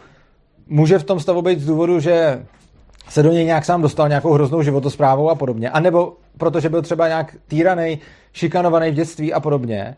Ale rozhodně si nemyslím, že, že jako lze celý tohle uzavřít tím, hele, ty jsi mu nadával, tak jdeš sedět, protože to zabil. A já říkám, že ten člověk na tom neměl podíl, určitě měl. Ale předpokládám, že jako už na tom muselo mít podíl mnoho jiných lidí nebo někdo další a, a to velký. Je pořád ten jeden a ten samý člověk, pokud to dělá dlouhodobě a systematicky, že jo? Ano, a já jsem, jo, mohl, a já jsem, já jsem spíš řešil tu situaci, kdy uh, už se řekl, že jsem si zjistil jeho slabý místa. Prostě pokud už je teda někdo, kdo má takhle slabý místa, že to. Uh, co, uh, co jsi chtěla? Uh, já jsem si nejsem jistá, jestli jako ty říkáš, že se tomu člověku, který tohle násilí dělá, jako v tom nemá bránit. No. Protože já jako se ocitám v praktických situacích, kde jako tomu bránit chci a potřebuju. Uh, no, já spíš říkám, že ono tohle, jako, myslím si, že ten člověk to nemůže jako dělat, replikovat, jako, to je to, o čem jsem tady mluvil. Já si myslím, že to je vlastnost té oběti a ne toho útočníka. A že jako, když já si rozmyslím, když já se jako útočník rozhodnu, že budu zabíjet lidi tím, že jim budu nadávat, tak já, i když se budu snažit to opakovaně dělat, tak mi to bude jako extrémně nevycházet. Což znamená, že to, co se, to, na co jsem se snažil poukazovat, je, že tenhle ten příklad, který byl extrémní, ale bavím se o něm, protože jsem přišel, tak si myslím, že tohle ukazuje vlastnost oběti a neukazuje to vlastnost útočníka. Kdy uh, jako já, i když to budu chtít dělat, tak když tě budu chtít zabít tím, že ti budu nadávat, tak to nedokážu. Nikoho z vás tady nedokážu zabít tím, že vám budu nadávat. Takže i kdybych se já rozhodl, že budu teda ten, kdo zabíjí lidi nadáváním, tak možná za celý život dosáhnu toho, že někde najdu jednoho a možná vůbec nikoho, u koho uspěju, což znamená, že potom jako bránit mi v tom zabíjet lidi nadáváním mi nedává úplně smysl a nemyslím si, že ta otázka jako bránit mi v tom, nebránit mi v tom uh, není úplně na místě, protože on mi v tom zabrání svět samotný, jak je nastavený a já já si v tom, nebo jako vy mi v tom brání, všichni ty, který bych chtěl zabít, mi v tom zabrání sami, takže si myslím, že to je, uh, jako když už se to někdy stane, tak si myslím, že to je vlastnost té oběti. Takže ty si myslíš, že je v pořádku, když někdo někoho stolkuje, ho nechat, protože se jedná jenom o psychický... Ne. ne. Tohle, je, mimochodem věc, kterou jsem... A zajímavé, teď mě fakt zajímalo, uh, tohle se mi stává častěji, když mluvím o tomhle a tohle vůbec neřeknu, tak často někdo dojde k tomuhle závěru. Můžeš mi popsat, a mě to fakt zajímá kvůli tomu, že zjevně dělám někde retorickou chybu. Z čeho si k tomuhle došla, z toho, co jsem řekl? Jsem to neudělala jako závěr, já se doptávám. Jo, okay. Jsi byla jistá, jestli... Ne, nemyslím si, že to... Ne. Nemyslím. A dospěla jsem eh, k tomu z toho, že ty si říkal, že pokud se jedná o psychický násilí, tak to, že se teda eh, tím principem neagrese nijak neřeší a vlastně se přehlíží, mě tak jako přišlo. Jo, že... No a zároveň jsem říkal, že to neznamená, že neexistuje a neznamená, že není hrozný a neznamená, že nemůže mít následky a neznamená ani, že se proti němu nemůžeme nějak bránit. Já jsem se doptávala, jestli jo. teda to myslíš tak, ne. že pokud se Nemyslím to tak. To psychický násilí, tak se tomu bránit nemá. Ne, ne, ne, ne. Myslím si, jak jsem tady říkal, že uh, meči se bránit mečem, slovu slovem, což znamená, že v momentě, kdy na mě bude někdo fyzicky útočit nebo narušovat moje uh, vlastnické práva, tak jsem oprávněn proti němu použít fyzickou sílu v momentě, kdy někdo bude narušovat moje mentální zdraví, tak si nemyslím, že jsem oprávněn proti němu použít fyzickou sílu, ale rozhodně za A jsem velice oprávněn se bránit a pokud nemůžu, tak si můžu přivolat někoho na pomoc a je to žádoucí. A pokud já uvidím, jak někdo ubližuje uh, jako psychickým násilím druhým, tak uh, já jsem oprávněn do toho jako zasáhnout, jenom si nemyslím, že fyzicky, ale když já z pozice někoho, kdo je třeba jako silný, nemyslím jako fyzicky, myslím jako, um, jak to říct, jako osobnostně, nebo jako, kdo má tu sílu, jako autoritu, nebo já, já ne, neznám teď dobrý slovo, ale prostě vidím, že někdo někoho šikanuje, třeba se ani nedotkne, ale probíhá tam šikana, tak já do toho můžu stoupit silou svojí osobnosti a zasáhnout. A myslím, že je to žádoucí, že je to vhodný a že by se to mělo dít. Což znamená, že rozhodně psychický násilí je reálný, je vhodný se proti němu bránit, je dobrý, aby jsme se proti němu bránili a navíc má tu vlastnost, že velice často ta oběť se mu bránit sama nemůže, nebo není toho schopná, nebo neví, že může, nebo něco takového a proto je obětí toho. A v takových případech si myslím, že je fakt dobrý s tím něco dělat, jenom si myslím, že bychom měli uh, se vyvarovat fyzickému násilí v těchto těch případech. A ten důvod je, že v momentě, kdy připustíme, že reakce na psychickou bolest může být fyzický násilí, tak potom tady máme najednou kategorii činů, kdy na základě toho, že někdo trpí, je oprávněn použít násilí, jenomže on může trpět bez toho, aby někdo mu šel něco dělat. On může začít trpět sice v souvislosti s činama jiného člověka, ale ty činy vůbec nemusí být zaměřený proti němu.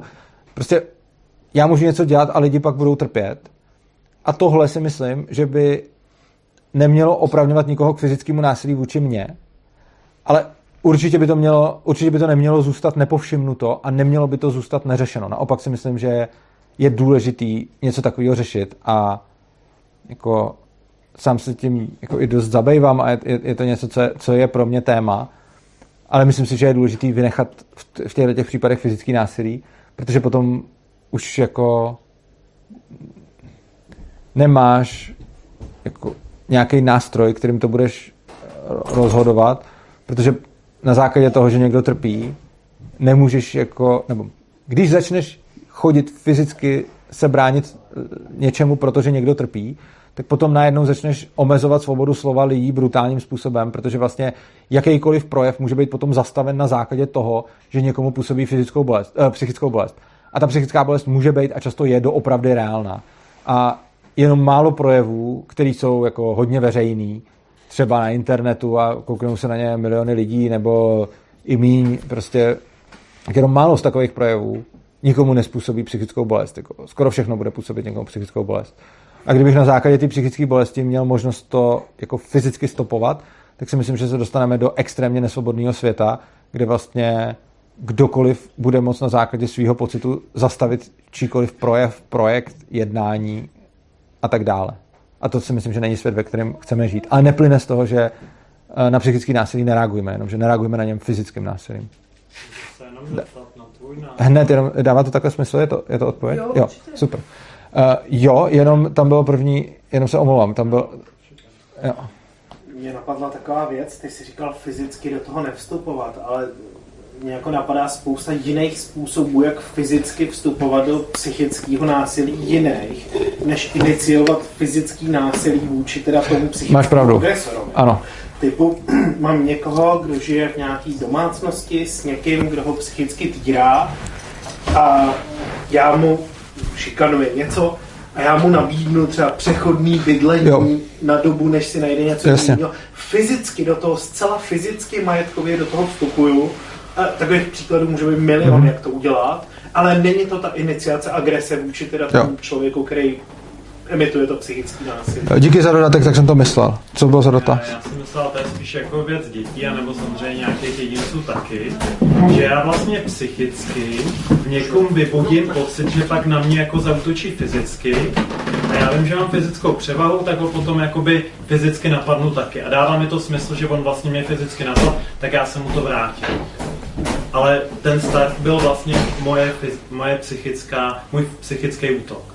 No ale tam podle mě on potom porušil vlastnický práva tím fyzickým útokem, protože eh, on porušil ten princip, který říkám celou dobu. Já, já Napři- jo, no. jenom jako, že vlastně ať už u těch dětí, nebo někdo vlastně umí tohle to najít, já chápu, že to, jako, to asi bereš taky, že je to špatně, ale myslím si, že tohle se jako děje docela běžně. Že někdo prostě eh, u nějakého jedince ví, kde je ten slabý psychický moment, on pak prostě se jako neudrží vlastně, zač, začne do něj mlátit a on potom, jelikož ví, že má psychi, fyzickou převahu, tak vlastně ho jako zmlátí. No jako není to hezký, ale myslím si, že řešení té situace je posílení toho slabého psychického momentu. Jo. A je velice zajímavá věc. Eh, Znáte non-violent, ne, nebo ono to bude teď trochu na díl, tak se ještě zeptám, jestli k tomu, co říká, má někdo připomínky, abych někoho neutnul a pak bych, pak bych se dostal k dalšímu, te, jako, k další kategorii, který mě tohle inspirovalo. Já, já jsem se chtěl zeptat jako na něco ohledně koncentu, Mhm. mm-hmm. ale nevím, jestli to spadá teďka do téhle části, nebo jestli spíš... Tak to, tak to necháme po, později. Já, já teď řeknu, te, vlastně ten, to, co teď řeknu, bude už v podstatě jako poslední, co, co mám na srdci a pak se, můžeme, pak se můžeme nějak ještě podiskutovat. Tak se poprosím, že si to zapamatuješ. Uh, znáte koncept nonviolent, nonviolent communication? Nenásilná komunikace? Marshalla Rosenberga znáte, ne? Ne. Uh, Tohle to můžu vřele doporučit. Je to týpek, bohužel už umřel, uh, je to mírotvůrce, diplomat, psycholog, který se celý život zabýval nenásilnou komunikací. A za mě, jako to, to, co jsem z něj načerpal, ne ani tak v Ankapu, ale prostě v mezilidských, mezilidských stazích mi extrémně pomáhá. Uh, mluví, jako ve zkratce mluví o tom, že máme komunikovat své potřeby, uh, že, nemá, že se máme snažit nehodnotit a podobně. A tenhle člověk říká velice zajímavou věc, kterou já jsem si vlastně myslel už, eh, kterou já jsem si myslel už dávno. Je, je to něco, co, co mi vždycky tak připadalo. Ale kdykoliv jsem to řekl, tak uh, jsem za to dostal většinou takový hate, že mě to až už pak znejistil a už jsem to tolik neříkal. A totiž, že psychickou bolest si působíme každý pouze sám. Že psychickou bolest nám nemůže způsobit nikdo jiný než my sami. A, a tohle to jsem si vždycky myslel, když jsem to říkal, tak jsem se setkával s obrovskou vlnou nesouhlasu. A potom, když jsem slyšel, jak tohle to říká Marshall Rosenberg, který se setkal, s, protože na tom lidi většinou říká, ty jsi se nesetkal s nějakou opravdovou nebo tak.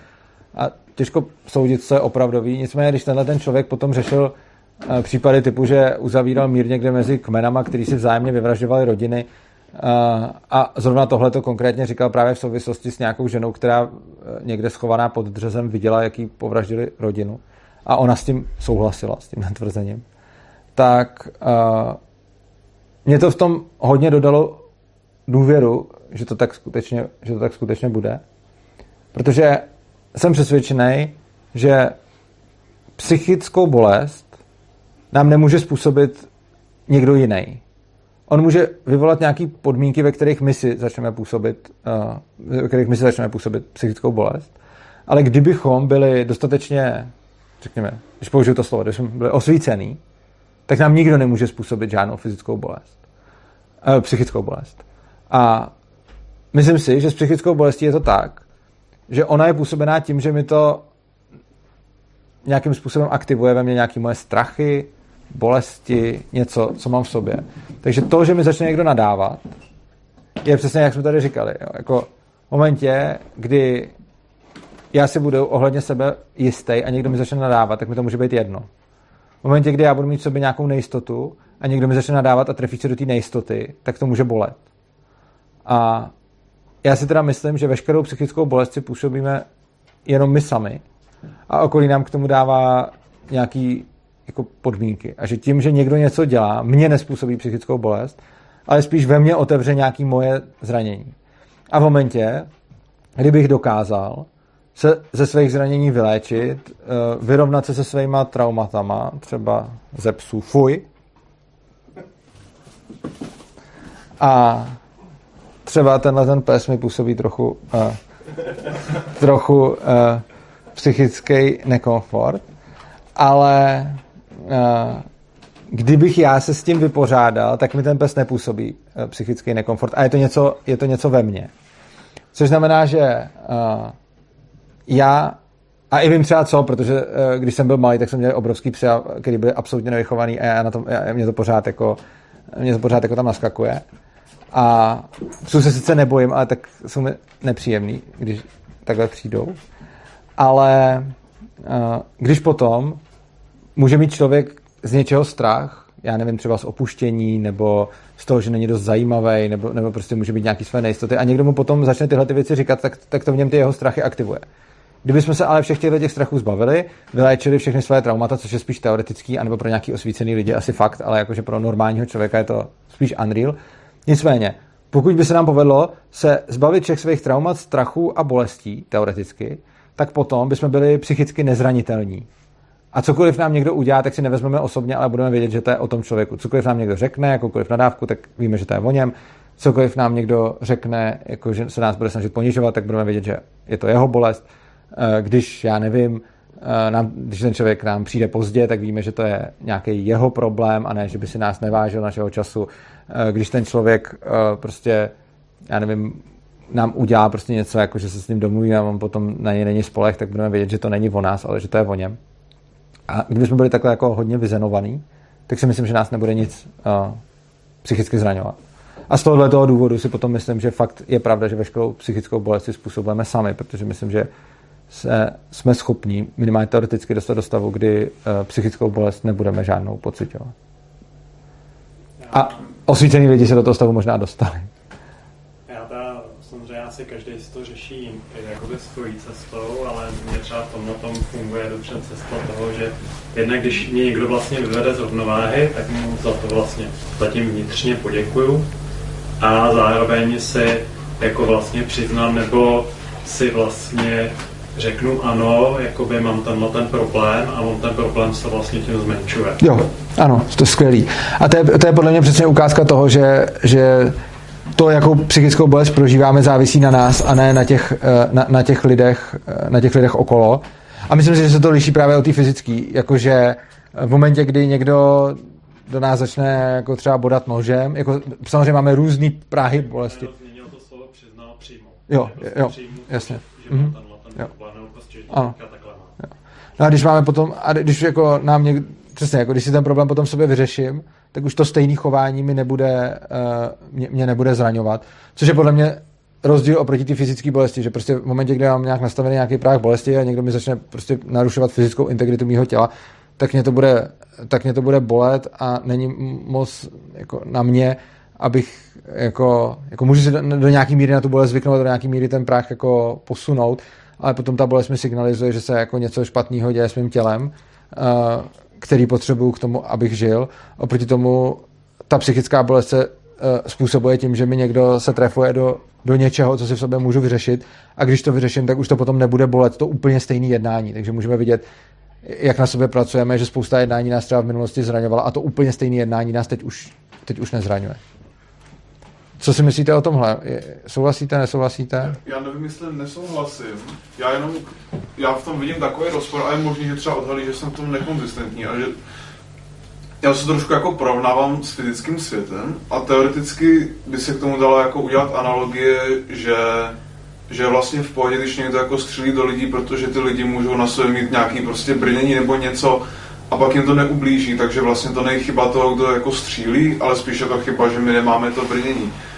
A, ale přijde mi, že jako to nějakým způsobem nefunguje, že to je jako proti napu, že pak mu třeba jako poškodíme to brnění a tak, ale uh, No, já myslím, že jako já v tom vidím jako základní problém to hledání toho, čí je to chyba. Já neříkám, že je to něčí chyba. Já jenom jako když říkám psychickou bolest způsobujeme sami, a to je taky důvod, proč to lidi tak neradi slyšejí, protože v tom často slyšejí, je to vaše chyba, že vás to bolí. A to já neříkám. Uh, my jsme v nějakém stavu, do kterého jsme se dostali do obrovské míry jako i nezaviněně, že, že prostě jsme byli třeba malí a prožívali jsme nějaký traumata a tak, a tak dále. A pak nás, nám teda v dospělosti působí spousta věcí eh, jako ně, nějaký, ně, nějakou psychickou bolest. Ale to podle mě neznamená, že to je naše chyba. To jenom znamená, že se to jako děje. Jo? Že prostě to, a, a způsobovat si sám neznamená jako jsem tak špatný, že si to způsobuje, je moje chyba, že tím trpím. Jenom to, co říkám, je, můžu změnit svůj stav tak, aby, se, aby to nespůsobovalo. Což je pravda, že když si vezmu brnění, tak mě nemusí zabít kulka. Na druhou stranu bude poškozovat to brnění, to brnění dá bude nějakým způsobem, jako ono, i když má člověk uh, neprůstřelnou vestu a, a, a, a, a někdo do toho střelí, tak to taky není úplně jako, no, jakože, haha. Uh, takže mm, se tam pořád děje nějaká, nějaký narušování fyzické integrity. A samozřejmě já netvrdím, že bolest je, jako fyzická bolest je konstantní, že se na ní nedá zvyknout, že s ní nelze pracovat a tak dále. Jenom prostě jde o to, že potom některé zranění jsou už neslučitelné se, se, se životem a když potom selhává naše tělo do nějaký větší či menší míry, tak dostáváme uh, logickou uh, zpětnou vazbu v podobě bolesti, která je vlastně v pořádku, protože je dobře, že ji dostáváme, ale já nedokážu se svým fyzickým tělem udělat to, že ho změním tak, nebo nevím o tom, že by to nějak šlo, jako že ho změním tak, abych byl najednou jako nezastřelitelný, nesmrtelný, aby, aby prostě někdo nemohl přijít a udělat mi věci neslučitelné s životem. Moc to nejde fyzicky, protože má, žijeme v nějakém fyzickém světě. Oproti tomu každou svoji mentální bolest můžu řešit tak dlouho, až ji vyřeším. Neříkám, že na to musím mít nutně v životě čas a tak dále, že těch bolestí tam není tolik, že to jde stihnout. Nicméně eh, jako můžu s tím pracovat a nakonec se můžu minimálně teoreticky, což s fyzickým tělem ne, ale jako s psychickým zdravím se můžu teoreticky dostat do stavu, že už budu dostatečně vyrovnaný na to, aby mě prostě přestaly ty věci zasahovat. A všichni to vidíme, když na sobě pracujeme, že třeba co nás před lety ještě zraňovalo, nás teď už nezraňuje, že nás to zraňuje mnohem méně. Takže když čím víc té práce odvedeme, tím méně jsme zranitelní potom ve výsledku. A potom ten stav, který se nazývá osvícením whatever, tak prostě tam jsme se dostali do toho stavu, kdy nás psychicky teoreticky nezraní nic. Oproti tomu nemůžu si jako nechat tady narůst jako pancíř, že jako když tam teď dostanu kulku, tak mi to teď prostředí ruku a když se budu snažit, tak za deset let už mi ta kulka se odrazí od té kůže. To, to nefunguje. Myslím, jako pokud jsou popisovaní lidi, o kterých ty mluvíš, který psychicky nic nezraňuje, to teda nějaký posvícený mudrci, tak už jsou v takovém odpoutání, že jim nevadí ani to fyzický násilí. Takže si A- myslím, že to jde ruku v ruce. Patrně ne, ale to, psychický násilí, to fyzické násilí může být neslučitelný s jejich životem, na rozdíl od toho fyzického. Ale jim už to jako Nevadí. nevadí jo? Tak To je- já si myslím, že to nemůžeme tenhle ten příklad použít, jo? že dokud žijeme v tom světě, že nejsme v tomhle stavu, Um, já možná dělám... Pardon. Omlouvám se. Já jsem myslel, že jsi skončila, omlouvám se. No já jsem chtěla říct, že jako ten eh, rozdíl vlastně nevidím tak radikálně jako ty, jo, že si myslím, že i prostě v důvodu, i, i v té situaci, že ti někdo působí psychický násilí, tak je to jako paralelně ohrožující, jako když ti dělá fyzický násilí. I když souhlasím s tím, že pokud bychom byli dokonale vyrovnaný, tak nám nikdo nemůže psychicky ublížit, ale zároveň si myslím, že pokud budeme tak psychicky vyrovnaný, tak nám neublíží už ani fyzicky. Do nějaký míry souhlasím. Vlastně ten... Uh, myslím si, a když si zpětně vzpomenu na to, co jsem říkal, tak já sám vnímám ten rozdíl mnohem méně ostrý, než jak jsem se vyjádřil. Uh, myslím si, že do obrovské míry je to s tím fyzickým násilím podobný jako s tím psychickým.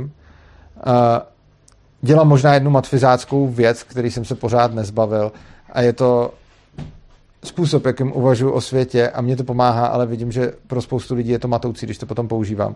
Dávám extrémní příklady pro to, abych něco ilustroval, ale já sám je takhle používám, že prostě když zkoumám nějaký, ně- nějakou věc, tak si ji dovedu do všech extrémů a podívám se na z těch extrémů a, a dívám se, jakým způsobem to plyne. Potom, když o tom mluvím, tak se často, do, tak, tak často tu svoji úvahu, kterou mám v hlavě, takhle vyprezentuju, ale potom z toho, co řeknu, není úplně jasný, co jsem ti myslel. Chci říct, že o, vynechme teda osvícený mudrce. Já jsem, já jsem tím myslel to, co teď řeknu a proto jsem to zmiňoval.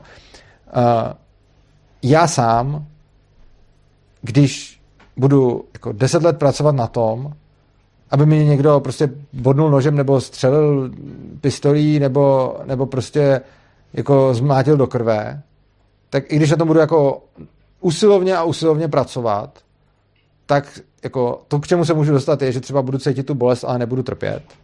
Ale těžko vypnu tu bolest a těžko svoje tělo obrním tak, aby mě to nepoškodilo. Prostě budu zastřelený, pobodaný, budu krvácet a budou to objektivní eh, jako poškození, který, který, budu, který nějakým způsobem utrpím.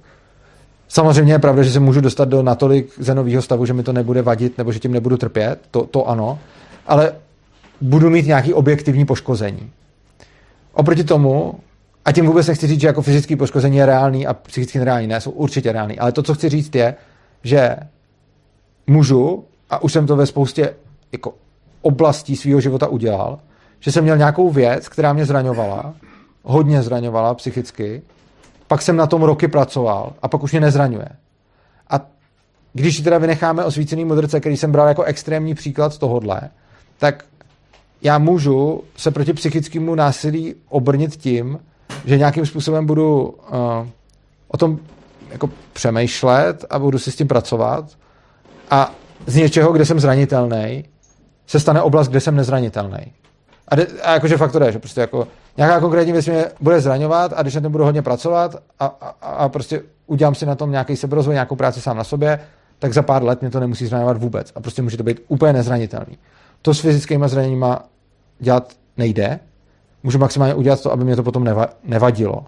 Tak taky můžeš se nějak víc vycvičit a Jo, ale ne, když... jako fyzicky zdatnější. Jo, ale vidím tam ten rozdíl v tom, kdy uh, když už mi to ten člověk udělá, tu věc, tak já, moje tělo tím bude nějakým způsobem poškozený.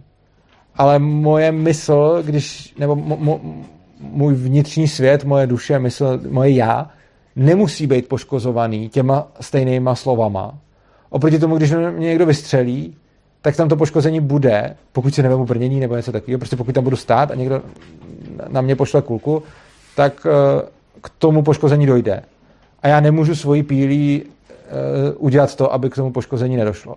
Oproti tomu, když mi někdo řekne nějaké konkrétní věci nebo se ke mně bude nějak chovat, tak já můžu svojí pílí dojít k tomu, že to se to poškození vůbec jako nevykoná.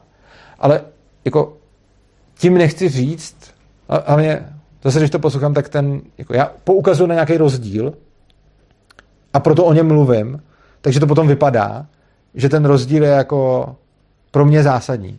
Já ho hodně vyzdvihuji, abych ho, abych ho vůbec ukázal. Ale souhlasím, že ten rozdíl zdaleka není tak velký. A je pravda, že to fyzický a psychický násilí si je v mnoha ohledech podobný a rozhodně nechci, aby to vyznělo, že to fyzický násilí je nějaký reálnější než to psychický. Psychický násilí mi může způsobit větší bolest než fyzický násilí. Jako o tom žádná. Prostě můžu trpět psychickou bolestí větší než fyzickou bolestí. A je to velice snadný. A je to reálná bolest. A není to něco, co si ten člověk vymyslí a není to něco, co by bylo jenom jako. Je to úplně stejně skutečný, jako to fyzický. Jenom si myslím, že je rozdíl v tom, jak se proti tomu uh, lze bránit a odkud je to způsobováno, kdy psychickou bolest často budu způsobovat tím, že tam mám nějaký nevyřešený trauma, nejistotu uh, a prostě něco, co je řekněme, když to přeženu zase, patologický, takže když mám v sobě nějakou patologii, a teď patologii nazývám jako trauma, nebo, nebo nějakou úzkost, nebo nějaký strach, nebo něco takového, tak prostě když tam něco jako takového, co je, řekněme, jako nezdraví třeba, já, já se teď nechci nikoho dotknout, jo, takže prostě těžko hledám slova a prosím i diváky, neberte mě za to slovo. Snažím se prostě říct, že psychickou bolest si působím tím, že mám v sobě nějaký nedořešený věci a mám tam něco, co je jako neopravený nebo něco, co, co, co mám v sobě jako mm, nedořešenýho. Oproti tomu fyzické poškození mi může být působeno, i když mám jako dokonale zdravý tělo a nemám tam nic jako špatně nebo tak, nemusím tam mít kvůli tomu nějaký zranění nebo nějaký problém s fyzickým tělem. Ale prostě když mám dokonale zdravý fyzické tělo, tak přesto do něj lze střílet, bodat a podobně, čímž ho zničím. A když budu mít dokonale zdravý mentální ne tělo, ale prostě své emoce nebo mysl, tak potom tam nebude vykonávána ta žádný poškození. Já myslím, že fantastický byl ten příklad s tím psem, kdy pes se přiblíží k Urzovi, pes na něj nechce útočit, úmysly má dobrý, netuší, že Urzovi to působí nějakou bolest, úzkost, whatever, jak to nazve. A vychází to všechno jako z Urzy. To je pravda. Urza si to jako dělá sám. Jo. I když tam není ten zápis. Jo, s tím jsem, jo, s tím jsem je to, jo, je to, s tím jsem je to dobrý příklad. Prostě když ke mně přijde ten pes, když jsem sem vešel, tak jako první na mě ten pes skočil a já teď jsem si jako nervózní, když, když ho vidím. A ještě navíc jsem nepřečet ceduku. A ještě je to fena. Mimochodem nic, fa, fakt jako nic proti ní. Jako já třeba proti psům, jako fakt, není to, že bych jako nesnášel psy nebo něco takového, jenom prostě nechci, aby se mě dotýkali. A... Tam je napsaná informační cedulka ano. pro hosty, že je ten pes hodnej, teď se ho nebojej, a že vítá tím, že skáče. Jo. Pokud tohle nechceš podstoupit, tak mu musí říct sedni. Jo.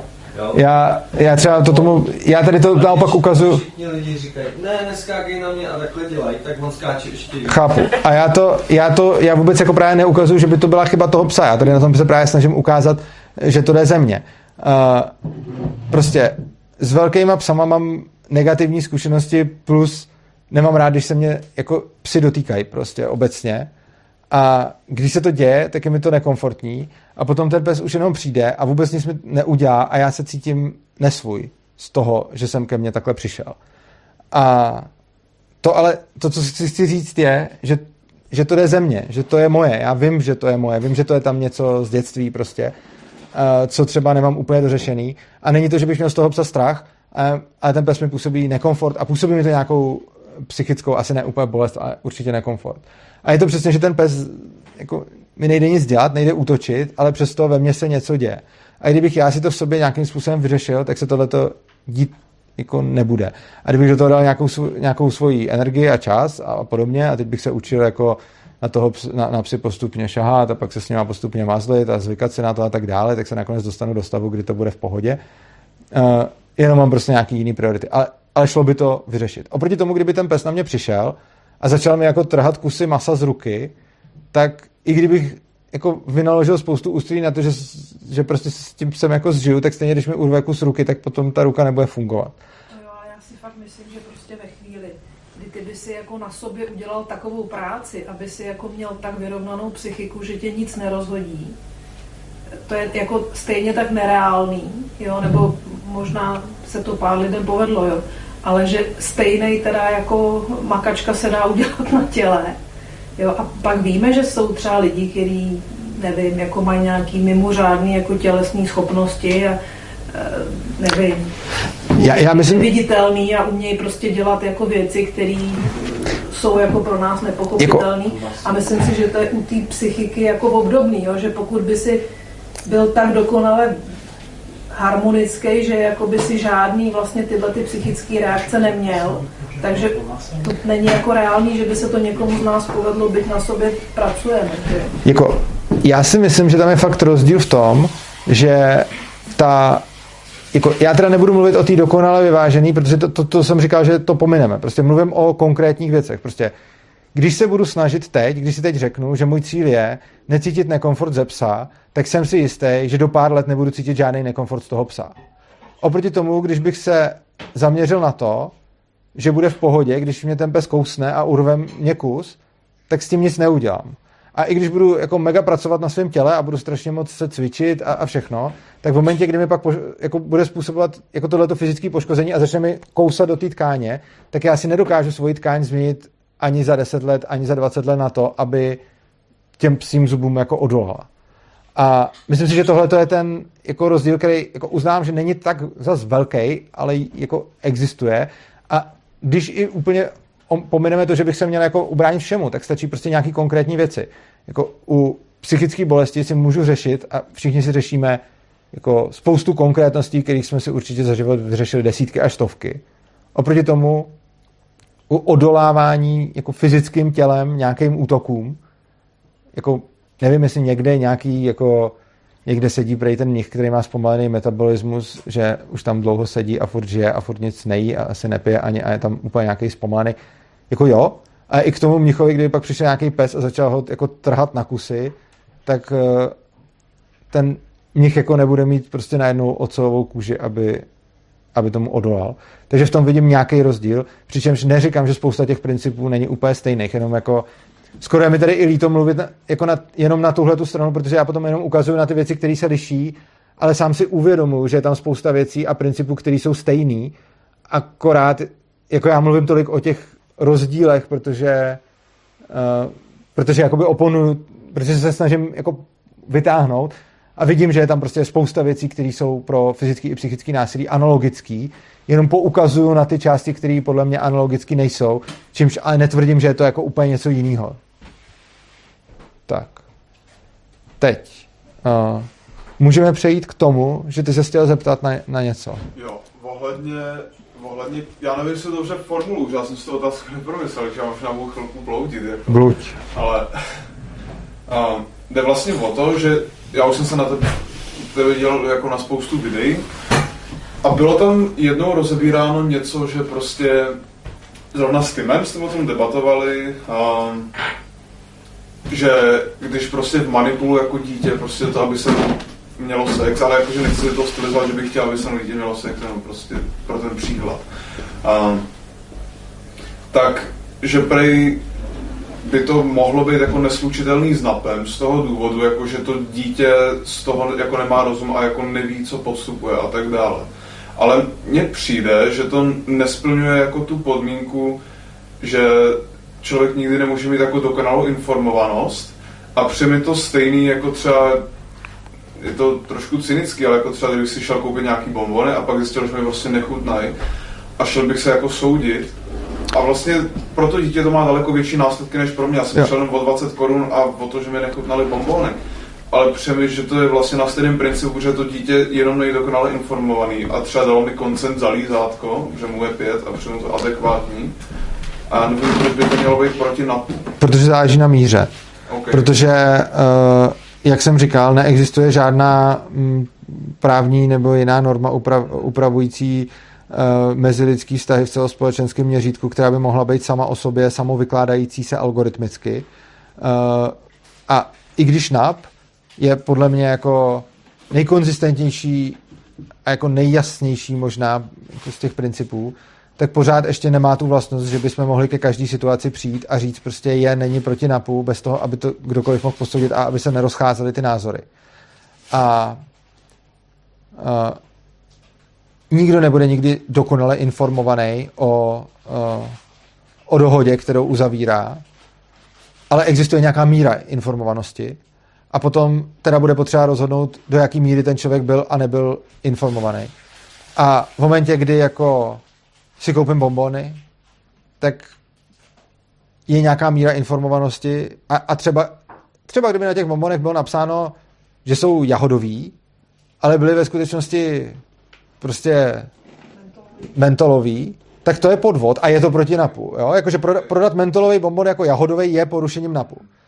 Pokud to budou jahodové bombony, které ale budou chutnat jahodově, ale jinak, než jsem si myslel, tak to není porušením NAPu, protože já jsem si kupoval jahodový bombony s tím, že to budou nějaký jahodový bombony. Měl jsem nějaký tušení o tom, co je jahoda, co je bonbon a ono to, ono to do toho nějakým způsobem zapadlo. V momentě, kdy mám, jak se říká, pětiletý dítě a teď někomu poskytne sex za lízátko, tak můžu celkem jako úspěšně to napadnout tím, že to dítě fakt nevědělo, co bude vůbec za to lízátko jako následovat a co vůbec poskytuje. A samozřejmě to nejde jako říct binárně ano, ne, tady tomu 100% rozuměl, tady tomu 100% nerozuměl.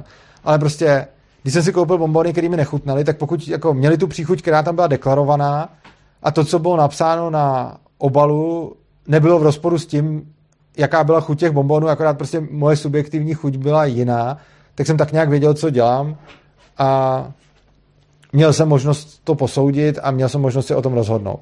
Oproti tomu, když mi je pět a někdo mi dá lízátko za sex, tak velice pravděpodobně vůbec nevím, která by je a ten kontrakt by byl podle mě neplatný z toho důvodu, že smlouva není jako ten cár papíru, ale je to dohoda, kterou musí oba dva spolu uzavřít a když jedna strana nechápe, s čím souhlasí, tak potom ta dohoda je podle mě neplatná, protože k ní, vlastně ono k ní nikdy podle mě nedošlo. Jakože v momentě, kdy se s někým dohodnu na něčem a on tomu nebude rozumět, třeba když mu to řeknu, jako když to pak řeknu do většího extrému, když mu to řeknu v cizí řeči, kterou on nemluví, nebo to bude slepec, který mu to napíšu, ale, ale nebude to brailovým písmem, nebo eh, když to prostě bude jako o něčem, co je úplně mimo jako představivost toho člověka, tak v tu chvíli to není dohoda. A samozřejmě je potom jako obrovský, jako obrovský rozptyl toho, co se dá a nedá dokázat, co se dá a nedá posoudit a tak dále. A je, je to potom na nějakém tom konkrétním arbitrovi a na tom, jaký ty strany přinesou důkazy. A neříkám, že to vždycky jednoduchý a neříkám, že to jde vždycky snadno prokázat. Ale prostě jako i když bychom vzali, že by to teda bylo jako v souladu s NAPem a že by ten arbitr prostě nesoudil jako pro zákaznické, ale pro napově, tak i v takovém případě si myslím, že jako souhlas pětiletého dítěte za sex na lízátko neprojde v souladu s NAPem z toho důvodu, že můžeme jako velice jako spochybnit, jako nadevší pochybnost nebo nad obrovskou, s obrovskou mírou jistoty spochybnit, že to pětiletý dítě vědělo, s, s čím souhlasí Oproti tomu, když si koupíš bombony, které ti potom nechutnají, tak tam zase naopak je velice pravděpodobný, že si věděl o tom, že tam existuje riziko, že ti ty bombony nebudou chutnat. Zkusit dotestovat nějaký extrémně až absurdní příklad s těma bombonama a informovaností? Jo. Jdu do sámošky. Ano. Potraviny. Jo. V těch potravinách je takový, takový ten regál s těma bombonama, tam vysejí ty pytlíky, 20x20 pytlíků s bombonama přímo uprostřed tady toho, toho regálu je jeden pytlík, který ve skutečnosti nejsou bombóny, ten pytlík je přesně v tom designu a je v něm vidět na krysy. Zezadu je doopravdy napsaný v tom složení, ano. že je to je na krysy. Ale v potravinách jo. je to v regálu, s je to ve stejném designu. Já si to koupím, takže dobrovolně uzavřu smlouvu, odnesu, sním a bude mi zle. Je to... Řekněme, že neumřu. Jo. A podle mě tohle je porušení Já si na taky myslím. verzi, jako s tím dítětem. ano. Protože někdo ve mně vyvolal jasný ano. očekávání, co to je. Myslím si, že ano. Si mohl přečíst, jo. že ano. to je na Kristu, Souhlasím. Tak je to podle mě podle. Myslím, že to je porušení na půl ze stejného důvodu, jako když do smlouvy o tom, že si uh, uzavíráš, uh, prostě když do smlouvy s telefonním operátorem někdo do 25. odstavce napíše, že taky ještě daruješ ledvinu, uh, tak to je stejný případ. Jo. A není to podle mě platná smlouva. A to z toho důvodu, že ty dvě strany uzavírají dohodu. A smlouva je ta dohoda. A záleží, kdo v kom vyvolal, jaký očekávání a co jsi si ty myslel, že, že to. A teď, co se běžně stane, je, že obě dvě ty strany uzavírají nějakou dohodu s nějakým úmyslem a že tu dohodu pochopí různě. To se stává. A to, co je potom dobrý jako zkoumat, je, jestli jedna z těch stran udělala nějaký kroky k tomu, aby to ta druhá strana pochopila jako blbě prostě. A je důležité zjistit, jako když se do, dojde teda k nedorozumění, kdo to nedorozumění do jaký míry zapříčinil. A není to jednoduchý. A nejde to jako říct ano, ne a nějak to binárně rozhodnout. Ale prostě když dojde k nedorozumění, tak je potom jako důležitý vzít ten kontext a zjistit, jako kdo, kdo, kdo zanedbal svoje povinnosti, nebo kdo se snažil toho druhého, eh, kdo se snažil toho druhého nějakým způsobem to. Když řeknu několik příkladů, abych to jako vyjasnil. Tvůj příklad jsou tam bombony, stejně nadizajnovaný jed, jednoznačně... Nevím, jestli bys souhlasil s takovýmhle případem, který zrovna zahrnuje dospělého no, a ne jo. dítě a je to ta nedokonalá. Ano, a stejně, stejně tak bych souhlasil, že někdo uh, chtěl v tom případě napálit toho zákazníka a schválně to tam nastražil tak, aby to vypadalo, že jsou to bombony a ve skutečnosti to byly jed. Takže to je podle mě podvod, i když by to tam jako bylo napsané. Ale to, to nemusí třeba být schválnost, nebo by třeba jenom mu to mohlo nedojít, nebo by byl třeba idiot, ten co měl... Právě, a tam potom, přesně, to, to, k, tomu se, k tomu se chci dostat dál. Uh, můžou být jako další, můžou být další uh, okolnosti, že prostě třeba, když, když vidíme, uh, že někdo přijde na Facebook nebo nějakou jinou sociální síť a odklikne tam takovýto četl jsem podmínky uh, využívání. Když se ten člověk nepřečte, tak je to jako jeho problém, ale zase jenom do nějaký, do nějaký míry. V momentě, kdy on si to nepřečte a oni mu pak smažou účet a on řekne, že to nečet, tak to je jeho problém, že si to nepřečet, protože oni mu to dali k přečtení, on si to nepřečet, pak porušil podmínky a přišel o účet. A oni udělali ze své strany všechno, co mohli na to, aby uh, ho varovali, jak se tam má chovat. Oproti tomu, když do těch podmínek uh, tam napíšu, že ještě taky daruje ledvinu a on to odklikne, tak tohle už ale není ten případ, protože tam to není, že oni udělali všechno pro to, aby on věděl, že jde darovat ledvinu, ale oni, oni prostě tam schválně někam dali prostě jako daruješ ledvinu a on to odklik, protože to nečet omylem, ale oni se to snažili to nastržit. A to není jako binární 1-0, je to, je to škála samozřejmě. Ale tady na těch obchodních podmínkách je to podle mě krásně vidět, že fakt záleží na tom kontextu a záleží, co tam je. Prostě v momentě, kdy, tam, kdy, kdy prostě půjdu na Facebook a tam budou jako dlouhý pravidla a bude tam, dáte tam pornografii a smažeme vám účet, já, já tam dám pornografii, oni mi smažou účet a řeknu, hej, to bylo prostě na desátý stránce a já jsem to nečet. Tak hele, jako můj problém, že jsem to nečet, protože jako pokud jsem to chtěl používat, tak jsem buď do toho šel s nějakým rizikem, že to budu používat jako blbě, anebo jsem teda měl dát ten čas tomu, že to chci číst, anebo jít na jinou platformu, která třeba nebude mít takhle dlouhé podmínky. Ale za předpokladu, že tam dají něco, co jako zjevně tam s tím ten člověk jako nemohl v žádném případě počítat, třeba, že daruje ledvinu, a nezdůraznili to tam a prostě to tam jenom někam dali, aby to ty lidi odklikávali, tak takováhle smlouva podle mě, uh, takováhle smlouva podle mě jako potom platná není, protože tam nedošlo k té dohodě. A v ani, v ani jednom z těch případů, když to ten člověk jenom odklikne a nepřečte, tak vždycky je ta dohoda nějakým způsobem blbě pochopená nebo mm, prostě je tam nějaký nedorozumění, kdy poskytovatel služby dá nějaké podmínky, ten, kdo jde, jako to si ji nepřečte, ale teď je potřeba řešit, jestli, jako kdo měl jaký záměry a kdo to jakým způsobem udělal tak, aby toho druhého napálil, nebo kdo se vykašlal na svoje povinnosti. Takže vlastně obě dvě ty strany mají nějaké jako povinnosti. Ta, ta strana, která nabízí tu službu, má povinnost toho, komu ji nabízí, ho nějak seznámit s tím, co nabízí za službu. A ten, kdo tu službu přijímá, má povinnost se nebránit tomu, nechat se seznámit. A teď se podíváme na ty jejich dvě, a když dojde teda k nedorozumění, tak se podíváme na to, kdo měl jaký povinnosti a kdo ty svoje povinnosti nakolik splnil a potom podle toho jako určíme, kdo třeba je podvodník, nebo kdo se na to vykašlal a tak dále. Hmm. Můžu? Mm-hmm. Mně právě přijde to porovnávání ty ledviny a to smazání toho Facebooku, mně to nepřijde jako dobrý, protože jelikož hodnota všeho je subjektivní, tak třeba jako mně přijde, že třeba pro někoho může mít jako to, že bude mít funkční profil na Facebooku větší hodnotu, než to, že přijde. Ale o to vůbec nejde, já vůbec... Jo, ale třeba by tam mohlo jako být napsáno přesně na desátý stránce, že místo toho, že když tam dám pornografii, jak mi nesmažou účet, ale dám jim ledvinu, a pak tam dám pornografie a oni se budou jako nárokovat moji lesbinu, tak mi to nepřijde o nic principálně jiný, než kdyby tam bylo, že mi smažou profil. Ale já nemluvím vůbec o míře poškození toho člověka. Ta, ta, ta je irrelevantní. Já mluvím o tom, uh, jestli lze předpokládat, že v té dohodě něco takového vůbec bude. Uh, vůbec nejde o to, jak moc to tomu, jako tam vůbec neřeším, uznávám, že ta škoda je subjektivní a že teda nelze říct, že ledvina je objektivně cenější než účet na Facebooku, protože to je subjektivní, byť pro drtivou většinu lidí bude ledvina cenější než účet na Facebooku, ale nelze to takhle paušalizovat. A to do nějaké míry pro mě řeší policentrický právo.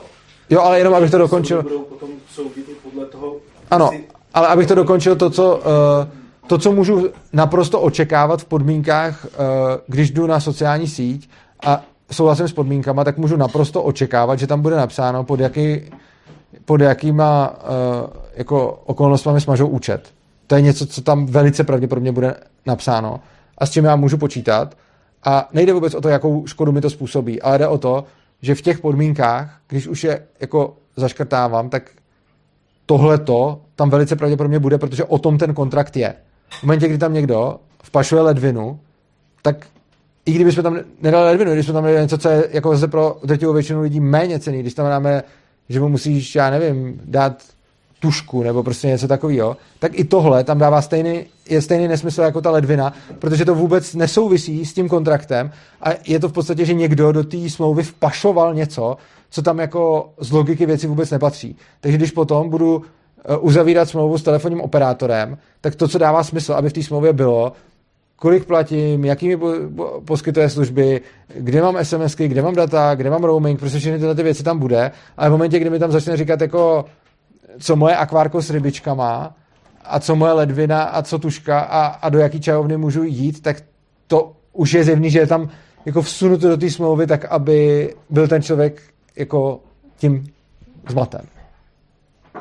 A samozřejmě znova říkám, ne, nejde to jako objektivizovat a říct ano, ne, takhle to je a není a závisí to na nějakém výkladu, který musí potom provést ten arbitr a není to jako binární, že by to se říká 1-0, tohle to se smlouvou souvisí, tohle to nesouvisí. Já dám skláně ty extrémní příklady, u kterých to je rozlišitelný, takže prostě jako když už tam potom bude třeba jako klauzule, která, jakože když tam bude ve smlouvě o telefonním operátoru bude prostě napsáno, čím mám krmit své rybičky, tak to je jasně mimo.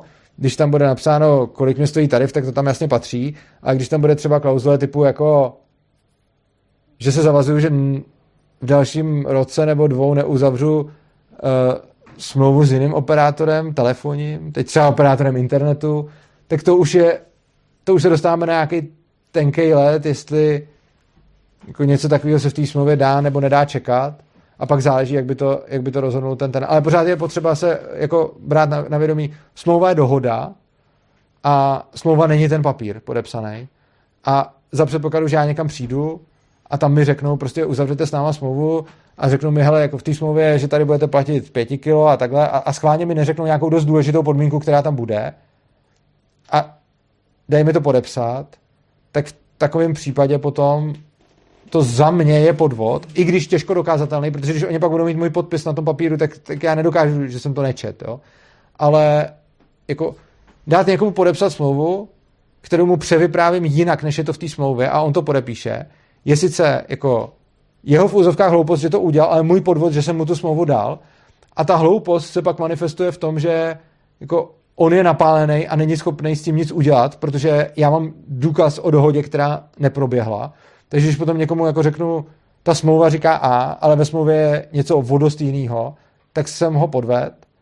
Ale v momentě, kdy jako v té smlouvě je něco podobného a vlastně to tam je, je a, a zase, co je jiný a co je podobný, tak potom je to spíš zase nedbalost toho, kdo si to nepřečet. Tak. Chci se zeptat, jestli je ještě nějaký dotaz a pokud není, tak to klidně můžeme ukončit. Dotaz by byl, ale chtěl bych to překlopit trošku někam jinam. Mm-hmm, super. Vyjádřím předpoklad. Uh, uh, vlastnictví státu považuješ za nelegitimní? Ano. Ano nebo ne? Nelegitimní. Uh, jo. Tím pádem Eh, když je nějaký státní majetek nepoužívaný, dotýká se to squattingu teda, mm-hmm. Tak eh, jestli lze považovat to, když squatteři nebo anarchokomunisti, kdokoliv, smísí jakoby svojí práci s tady tím nepoužívaným státním majetkem, jestli to lze považovat za homesteading a jestli jim to teda přiznáváš jako to vlastnictví nebo ne ze svého pohledu. To byl jeden z mých obrovských sporů, který jsem měl uh, se svojí manželkou, kdy jsme se na tomhle velice neschodli ohledně přesně squattingu na státním majetku, kdy já jsem striktně proti squattingu na soukromém majetku, prostě v momentě, kdy má někdo soukromý majetek. Já to jenom uvádím, než to, když někdo má soukromý majetek a někdo má tom squatu, je úplně jedno, jestli ten soukromý majetek byl zanedbaný, jestli byl prostě nevyužívaný, prostě nikdo nemá právo tam lézt, protože když to někdo legitimně vlastní, tak, si, tak je jeho věc, jestli se tam nechá zarůst nebo jestli se o to stará. V momentě, kdy je to státní majetek, tak já osobně nevnímám squatting na státním majetku jako porušením NAPu, protože podle mě ten majetek jako není uh, legál, jako není legitimně, legálně ano, není legitimně vlastně tím státem. A s tímhle tím jsme měli právě uh, s Tereskou spor kdysi dávno ohledně squattingu na státním majetku, kdy ona říkala, že to je jako, že to je špatně a já říkám, já neříkám, že to je dobře, jo, neříkám, že to je dobře, ale myslím si, že to není ani špatně, že to je, že prostě jeden zloděj okrádá jinýho zloděje a v tu chvíli jako k tomu ne, nemám Nemám, jakože když, když prostě někdo okrádá někoho, kdo je legitimním vlastníkem, tak je to pro mě špatně. A když jako zloděj něco ukradne a někdo to ukradne tomu zlodějovi, tak rozhodně za poškozenýho nevnímám toho zloděje. No toho ne, ale pokud já dokážu dohledat jako toho legitimního vlastníka té věci, já nevím, ty mi ukradneš nějaký obraz a tady kolega ho ukradne tobě, tak to nepoškodil tebe, ale poškodil mě. Teď otázka, jestli tě vůbec poškodil, protože za předpokladu, že třeba u něj ho líp najdeš než u mě, tak ti mohl i pomoct. A, a hlavně, uh, ono se kolikrát nedá jako zjistit, kdo je legitimním vlastně, protože ten stát mohl spoustu věcí jako třeba koupit a podobně. Já vím, ale jako kdyby to šlo, tak jo, no, je to... tak mošklivou šedou zónu. No, jako proto taky neříkám, že to je dobře. Jenom říkám, že prostě majetek státu podle mě není legitimně vlastněný a já osobně se dívám na jako zabírání majetku státu lidma něco, co není v pořádku, ale ani si myslím, že to je ne, ani si nemyslím, že by to bylo úplně v nepořádku. Myslím si, že tohle to je jako eh, a, a tam bych právě potom rozlišoval to, jestli, jako, jak, k čemu ten majetek jako vlastně slouží a když by někdo třeba začal skvotovat na semaforech způsobem, že tam přehází červenou za zelenou a pak tam budou bourat lidi, tak to je podle mě jako něco, co, co, co jde poškozovat ty lidi, ale když potom jako stát nakrade majetek, a, a teď jako se o něj nestará a někdo tam přijde. A, a přesně tak, to, ano, jo, přesně tak, ano, jo, přesně tak. Jo. A chci se ještě zeptat, jestli bys dělal rozdíl v momentě, kdyby si to už po tomhle tom homestringu, teda kdyby si to nárokoval ten původní majitel, který mu to bylo zabavený, a nebo kdyby tam byl rozdíl v tom, že by to stát prostě pořídil za nakradený, uloupený peníze. No jasně, v tom... Jsi to přiznal tomu původnímu majiteli? No přiznal, jakože kdy, přiznal. jako v momentě, kdy, jako dokonce v momentě, kdyby stát uh, někomu třeba jako zabaví majetek, jo, prostě třeba typicky, jak to, to teď, to, mě, to bylo hrozný, tyhle, policajti se chlubějí tím, že zabavili nějakým uh, to jsem nemyslel, ale že nějakým, že nějakým drogovým dealerům zabavili jejich majetek a normálně si to jako vezmou a budou to používat, pro, myslím, nějaký auta prostě, že, jako, že, že, zabili, že zabavili auto někomu, nějakému prostě, jako, ještě někomu ze zločinem a bez oběti, že to byl fakt nějaký jako drogový dealer a ne někdo, kdo někoho jako šel zabít nebo takhle, prostě mu vzali auto a sami si ho to, tak jako tady, když by, jako on by si to jako silově neobhájil, ale když by ten borec přišel a vzal si zpátky svoje auto, tak tam to vnímám jako jednoznačně správný, protože oni mu to nemají vůbec co brát. A prostě uh, v momentě, kdy máme jako legitimního vlastníka něčeho, a pak přijde stát a tu věc mu prostě vezme, protože řekne, nemáš co prodávat drogy, tak ti vezmeme jako auto. Tak tady to beru jako úplně čistě, že prostě tohle si má vzít, jako on si to ne, nemá sílu vzít.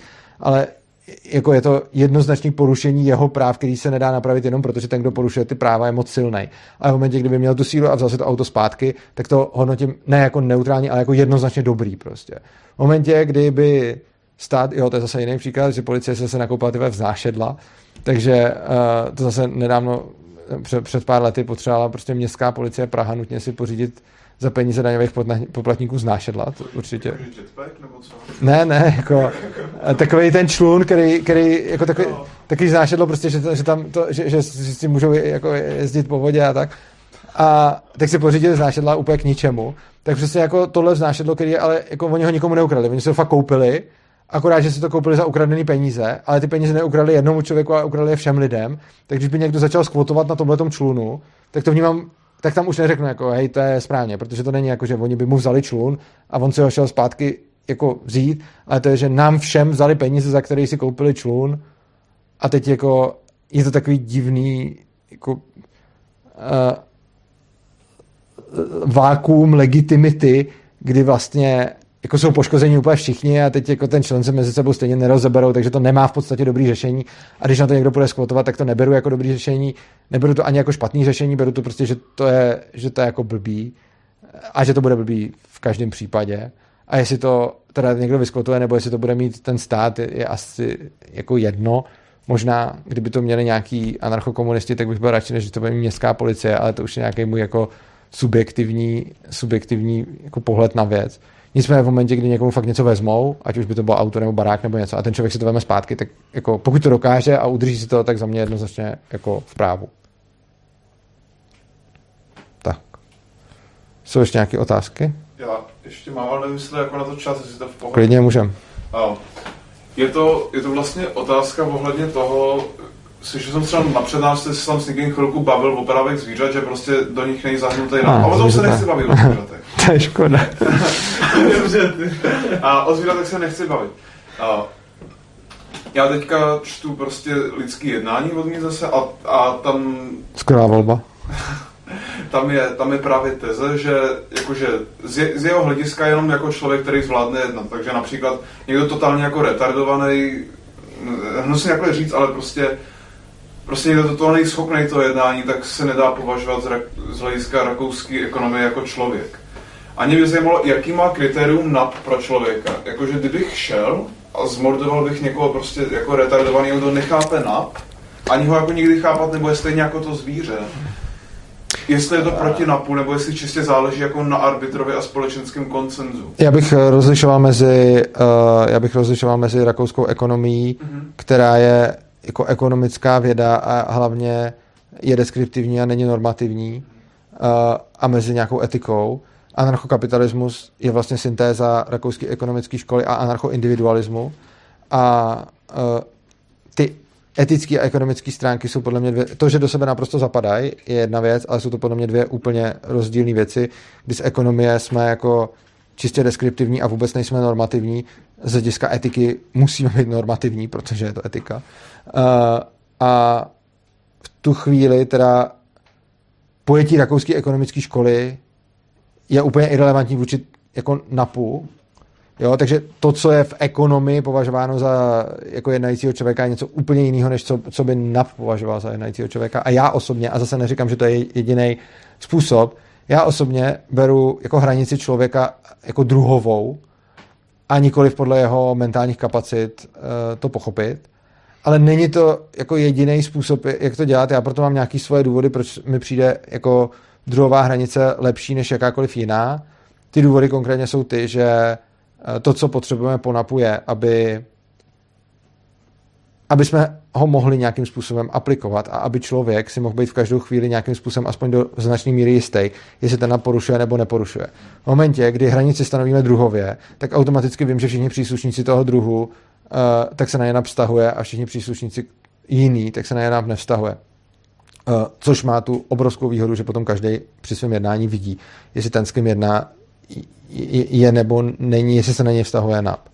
Osobně bych to nejradši rozšířil na co nejvíc jedinců, jenomže uh, ono je příliš mnoho jedinců, jako celkově jedinců, jako živočišných, je výrazně víc než těch, kteří jsou schopni pochopit NAP, ale z hlediska druhu lidí je jedinců ne o tolik víc celkově než těch, kteří jsou schopni pochopit NAP, což znamená, že z hlediska jako lidského druhu jsme schopní to udělat tak, aby byl NAP v zásadě respektovaný a dodržovaný, nikdy na 100%, ale aby byl v zásadě respektovaný a dodržovaný a aby ty jedinci, kteří ho nedokážou pochopit nebo uchopit nebo dodržet, aby měli nějaký jiný jedince, který se o ně budou v tomhle ohledu starat. Kdyby jsme, a proto to definuju na druh, jako homo sapiens.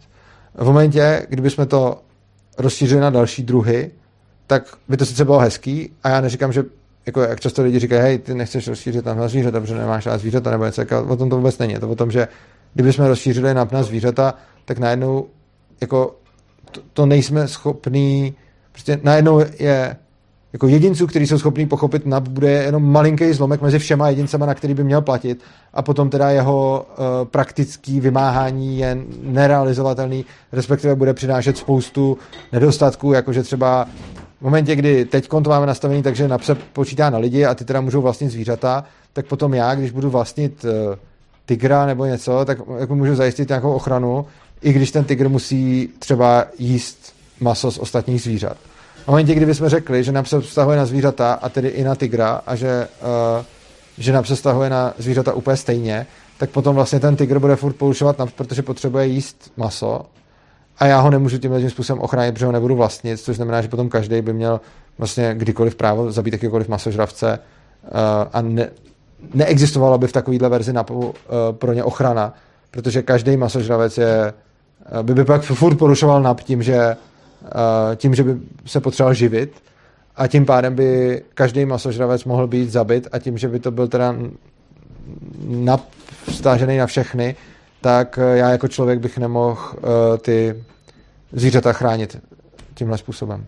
Myslím, že bychom se dostali ještě do zábavnější a bizarnější situace protože by se musela rozlišit, pod jaký velikosti zvířete. No jasně. Když třeba taková kráva se žvejká trávu prostě na tom poli a bude tak, no přesně tak, no samozřejmě. Tak bychom vlastně konstantně byli ve stavu, kdy všichni můžou legálně zabít všechny. Ano. Protože by neexistoval nikdo, ano. nikdy nezahubil žádný. Jo, to je pravda. To by bylo ještě ano. A i člověk by zabíjel spoustu tvorů, protože za, jako, jako i, ne, i omylem budu zabíjet tvory. Takže vlastně, jako, jako kdybychom rozšířili na zvířata, tak se dostaneme přesně do stavu, že to je jako pravidlo, které je už úplně k ničemu, protože ho všichni furt porušují a ani nemůžou neporušovat a navíc většina těch, na kterých se vztahuje, ho ani nechápe a neví o něm.